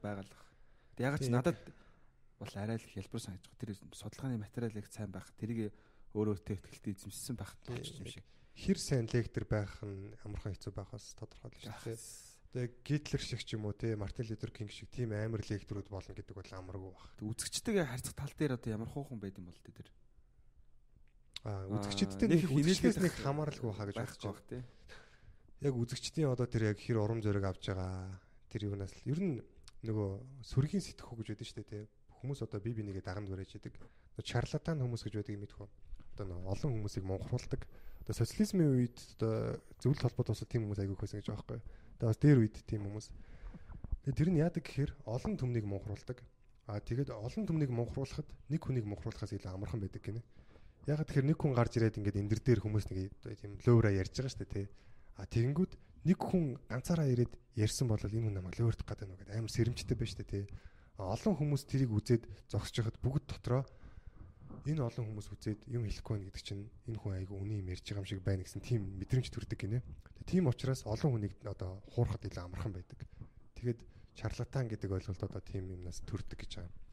А тэгэхээр лекторуудыг яг л өөр шиг хэлж байгаа юм шүү дээ зүрэг олон хүний одоо сүргийн сэтгхүүтэй хүмүүс байж хахад ингээд тэр хүн өөрөө амар ихтгэлтэй маш сайн ярьж чадах юм бол одоо хүмүүсийг байлдан дагуулхад илүү амархан байх болов гэж бодож байна. А комеди чинь болохоор бас яг комедиан хүн бас өөрөө ихтгэлтэй байх айгу чухал. А гэхдээ тэр хүмүүс энэхэр үнэхэр инээдтэй юм ярьж гин үгүй байна гэдгийг тэр доороо мэдгдээд байдаг хөөхгүй. Тэгэхээр бас яг дан өөртөө итгэх итгэлээр бөмбөгдөх нь бол айгу хэцүү гэж бодож байна. Тийм материал чухал. Тэгээ саяын жишээн дээр бол харагдаж ш нэг хар мас яаж үүсдэг вэ те. Хармаас. Олон хүн эднэрийн хуурдах эднэр одоо ингээд итгэж байгаа юм чинь би бол итгэхэд яах вэ гэсэн байдлаар ханддаг. Энэ олон хүмүүс дагаад байгаа юм чинь нэг юм байгаа л байх гэсэн тийм. Тий. Тэгээд одоо энэ Facebook-ийн хар мас бол ингэж. Иймэрхүү маягаар гарч ирж байгаа яг нэг хідэн комент л юу наваа явчихдаг шүү дээ. Төрүүл Тэднийг хараад л ерөөсөө ингэж шуурчдаг. Бусд нь. Ер нь бол яг хилэлтгүй бид нар ч гэсэн би яг би ч гэсэн яг надад надад бас яг тиймэрхүү мэдрэмж төрөөд идэм байлаа өөрийгөө анзаарсан чинь бас Бага бага. яг ингээл нэг бичлэг үзэл одоо тэн дээр сэтгэлдээ бичих гингүүд оронгод бүх хүмүүс шалт хийсэн ондоо юм бичсэн байнгут тэгээд за бичихгүй зүгээр өнгөрдөг ч юм уу те яг бичвэл одоо бахан тэр хүмүүс барьж идэх гээд байгаа ч юм санагддаг. Одоо тэнгүүд яг яг тэр бичлэгийг хийсэн хүн болохоор одоо те яг тэр бичлэгийг дам магтсан эсвэл дам муусан комент байхаар одоо тийм байна гэж ойлгоод байдаг. А гэтэл яг зүгээр эсрэг үзэлтэй хүмүүс нь зүгээр яг тэдний дунд одоо эсрэгцэхээс айсандаа ч юм уу те. Одоо нийгмийн даган дөрөх үзэл бол ерөөсөө хүмүүсээс өөр байхаас айдаг. А хүмүүстэй хамт байхыг хүсдэг гэсэн тиймэрхүү хэрэгцээнүүдээс хамаарат үүсдэг гэж байгаа байхгүй. Тэгэхээр одоо яг миний жишээн дээр бол одоо те би бол өөрийгөө аль нэлээн бас шүүмжлэл сэтгхүүтэй тийм хүмүүсийг даган үг гэж боддог байхгүй. А гэхдээ тийм бас байсаар л тийм нөлөө бас байсаар байгаа л гэж бодож байна.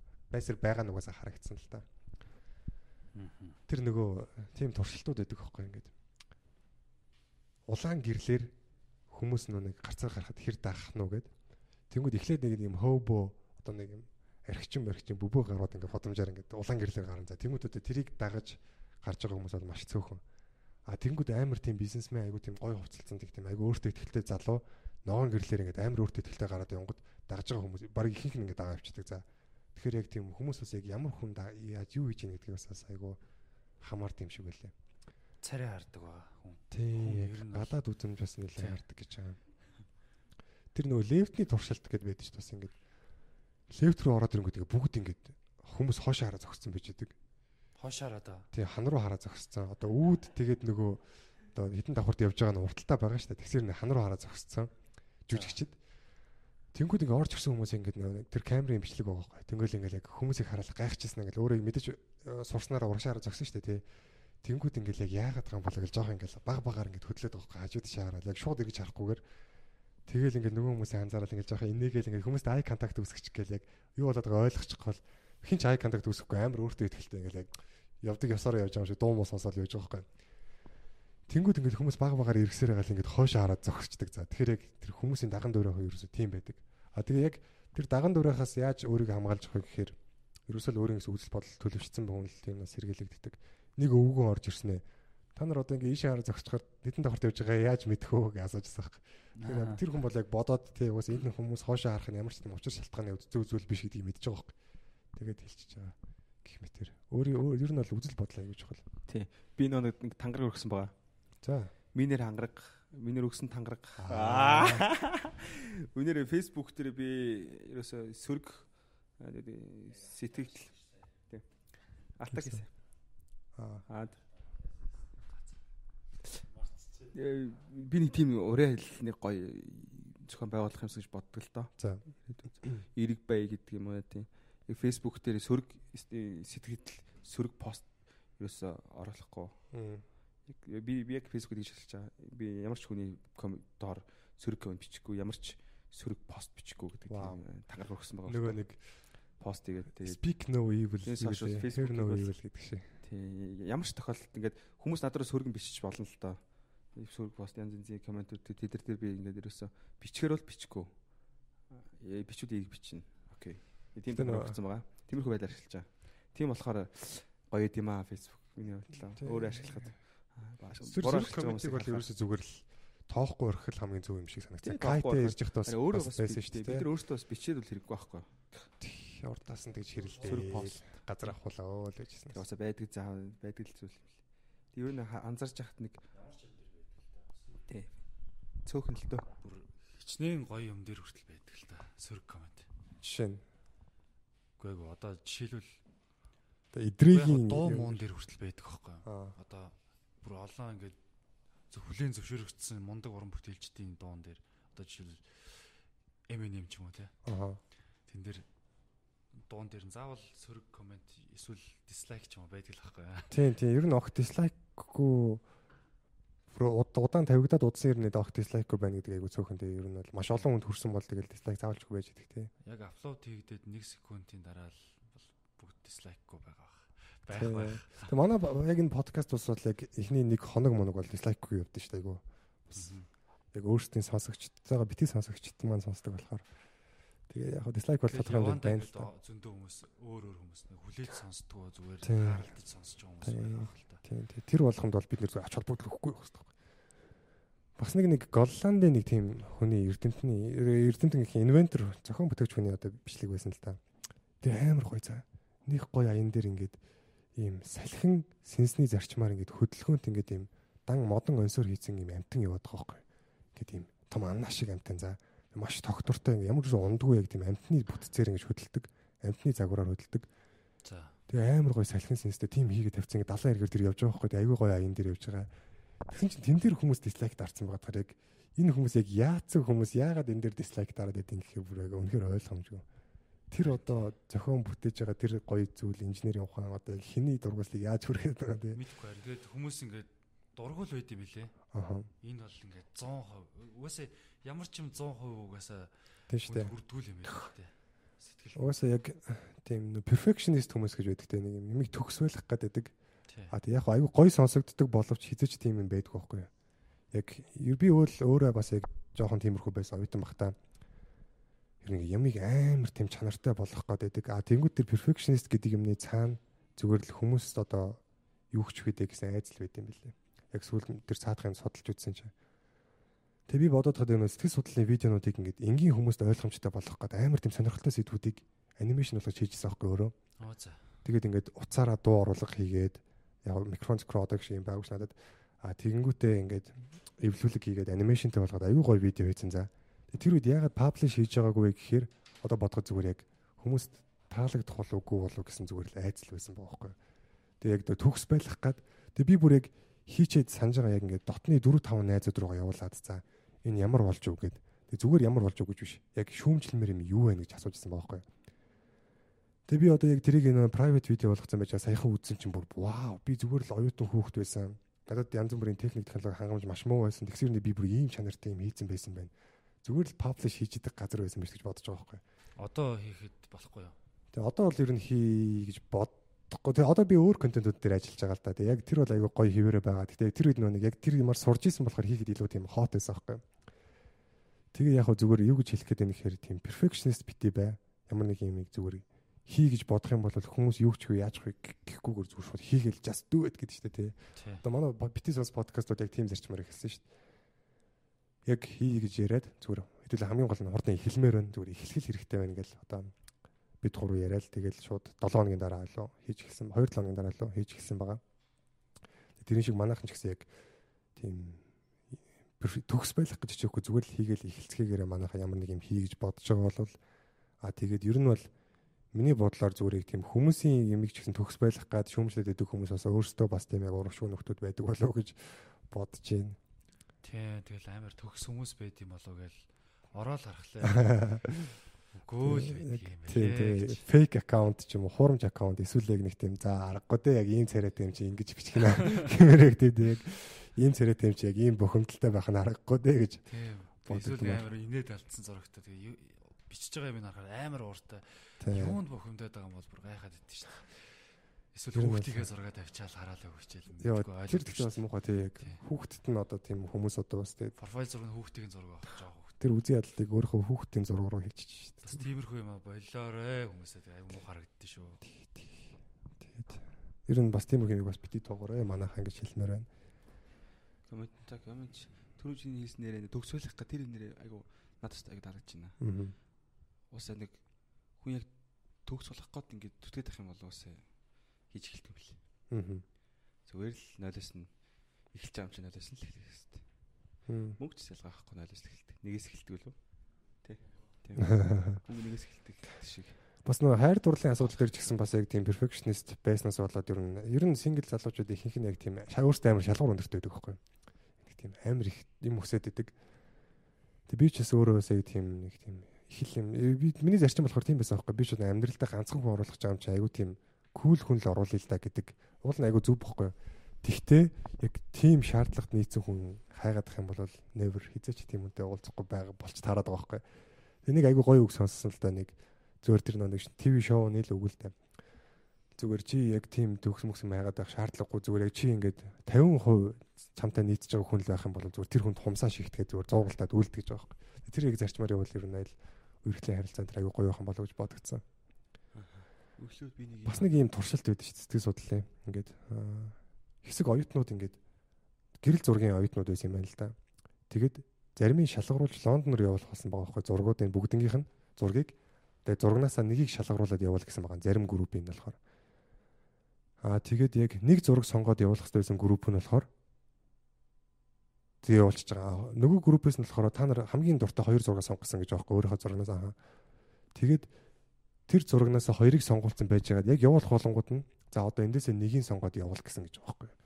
Аа тэгээд дараа нь тэр хүмүүсийн сэтгэл ханамжийг судалсан гэж байгаа яг. Явуулсан зурагнда хэр сэтгэл ханамжтай байна гэдэг. Тэнгүүд ямар ч сонголтгүй ганцхан сонголттой байсан хүн нь болохоор амар тийм ханамжтай ихэнх нь. Аа тэнгүүдээ нөгөө хоёр зурагнаас нэгийг сонгож явуулсан. Яг хоёуланг нь явуулах гэж байгаад нэгийг сонгосон хүн чинь болохоор амар тийм ханамжгүй байсан гинэ. Аа тэгэхээр тэр хүмүүсийг яг анханаас нь нэг зураг сонгоод явуулах байсан бол тэр хүн ямар сэтгэл ханамжтай байх вэ те. Тэгээ тэрийг судалгааг хийсэн судлаач өөрөө тийм дүгнэлт бичсэн байсан л да.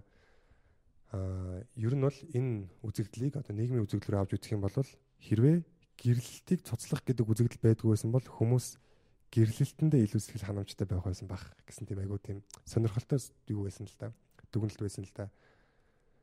Одоо яг хуу ардчилсан нийгэмд бас одоо гэрэл цуцлалт гэдэг юмыг хориглох нь ч одоо хаашийн. Гэхдээ бид нэр зүгээр яг өөрсдөө бас байгаа юмда ханамжтай байх юм бол гэр бүлийн одоо амьдрал ч гэсэн илүү өөр те өөр илүү харж билүүд болох гэдэгтэй тийм юмгүй одоо яг байгаа зүйлээ одоо гоё байлгахыг хичээх юм бол илүү жаргалтай байх боломжтой болов гэж бодож байна.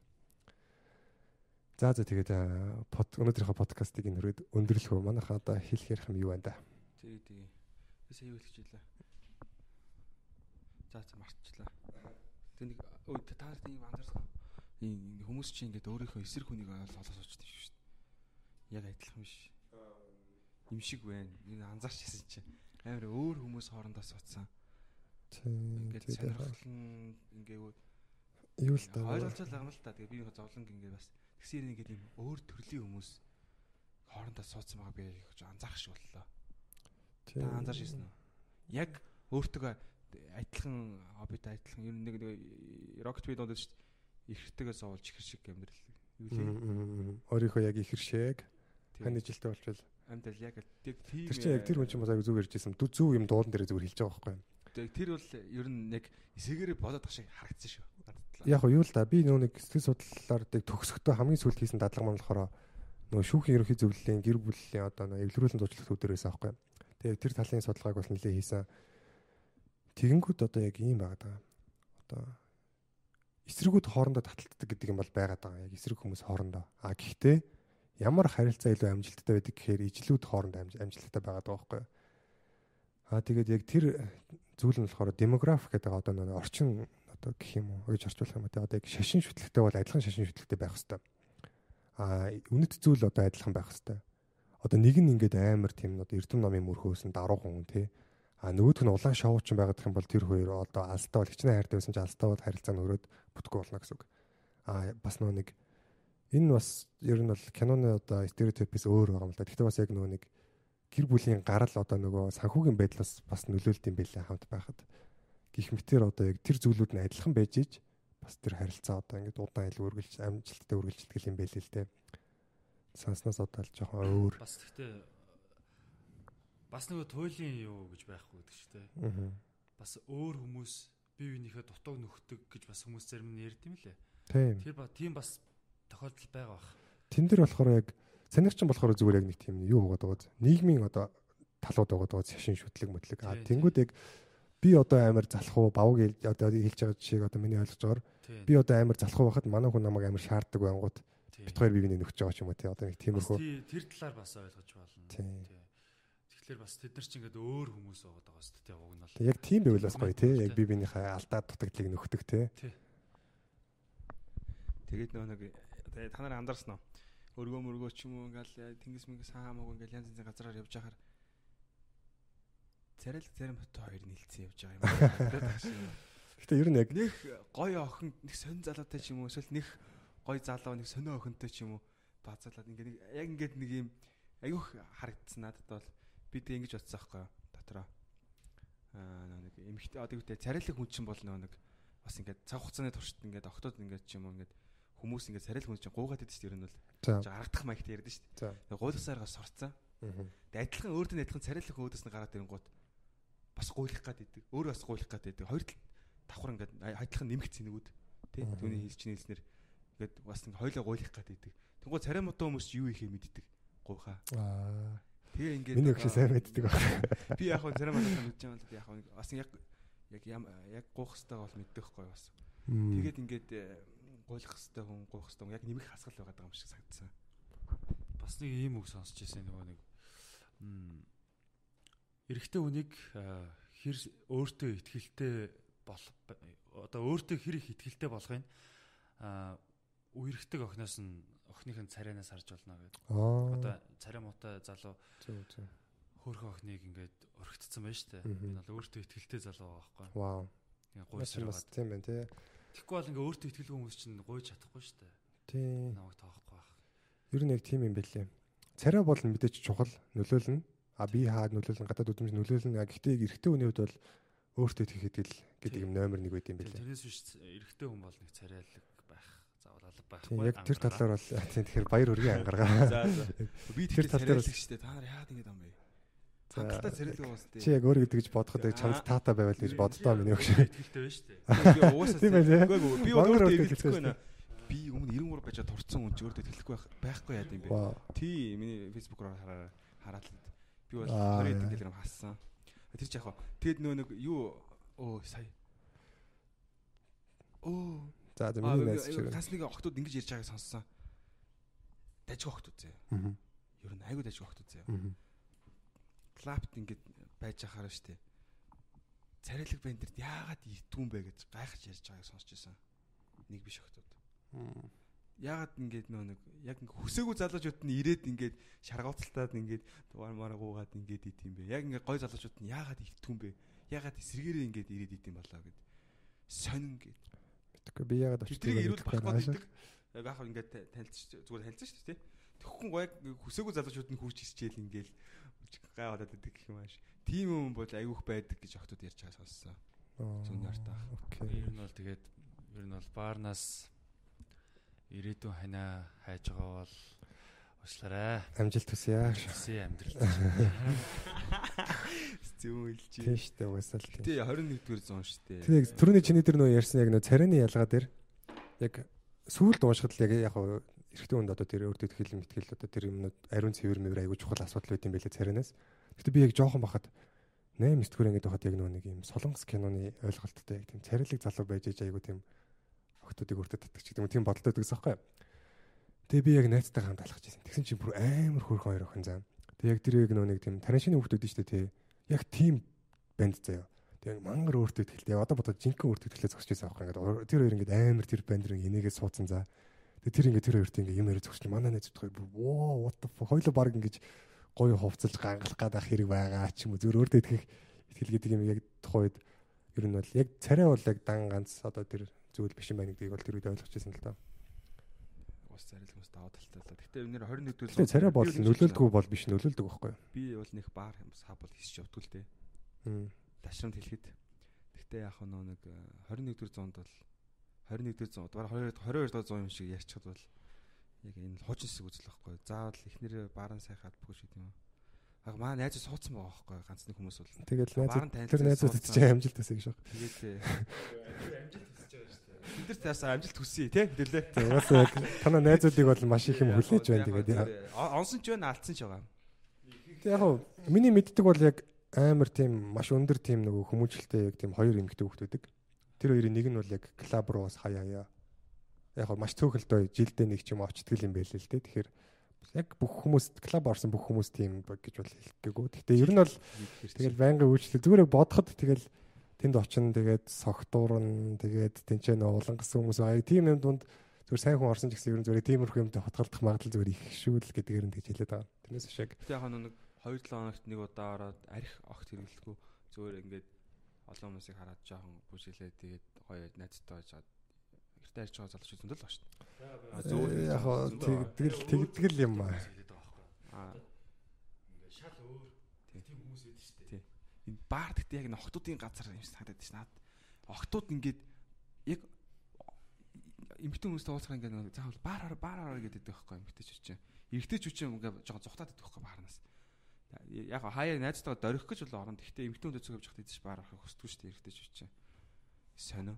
Тэгээ эмгтэн ч үчиг бааранд орж жоохон айлгуутаал ингээл тий. Залуучууд болохоор эмгтэн хүнийг хайж л баарлаа зорж байгаа байхгүй баг. Их их нь. Хоёр л зоригтой. Нөөд нь яг бүжиглэж орж байгаа залуучууд байгаа.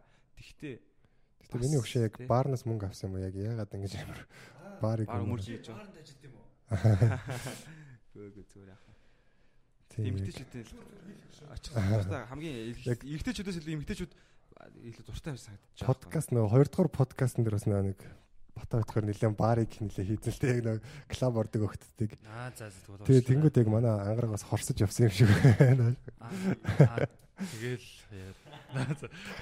Гэтэ яг бас бас яг бүр амар туйлшрах гадж яг юу ах вэ зүгээр яг сайн үнэхээр яг хүн зүгээр үнэхээр амьдралаасаа бухимдаад ч юм уу стресс шалах гадж ч юм янз бүрийн шалтгаанаар л очиж байгаа шүү. Бүх хүн л бүх шалтгаан байгаа. Гэтэ яг ирээдүйн ханаа. тэндээс тийм яг ирээдүйн ханаа болно гэдэг жоохон эндээс л миний хань байгаа да. Тэгээ энд л байгаа да.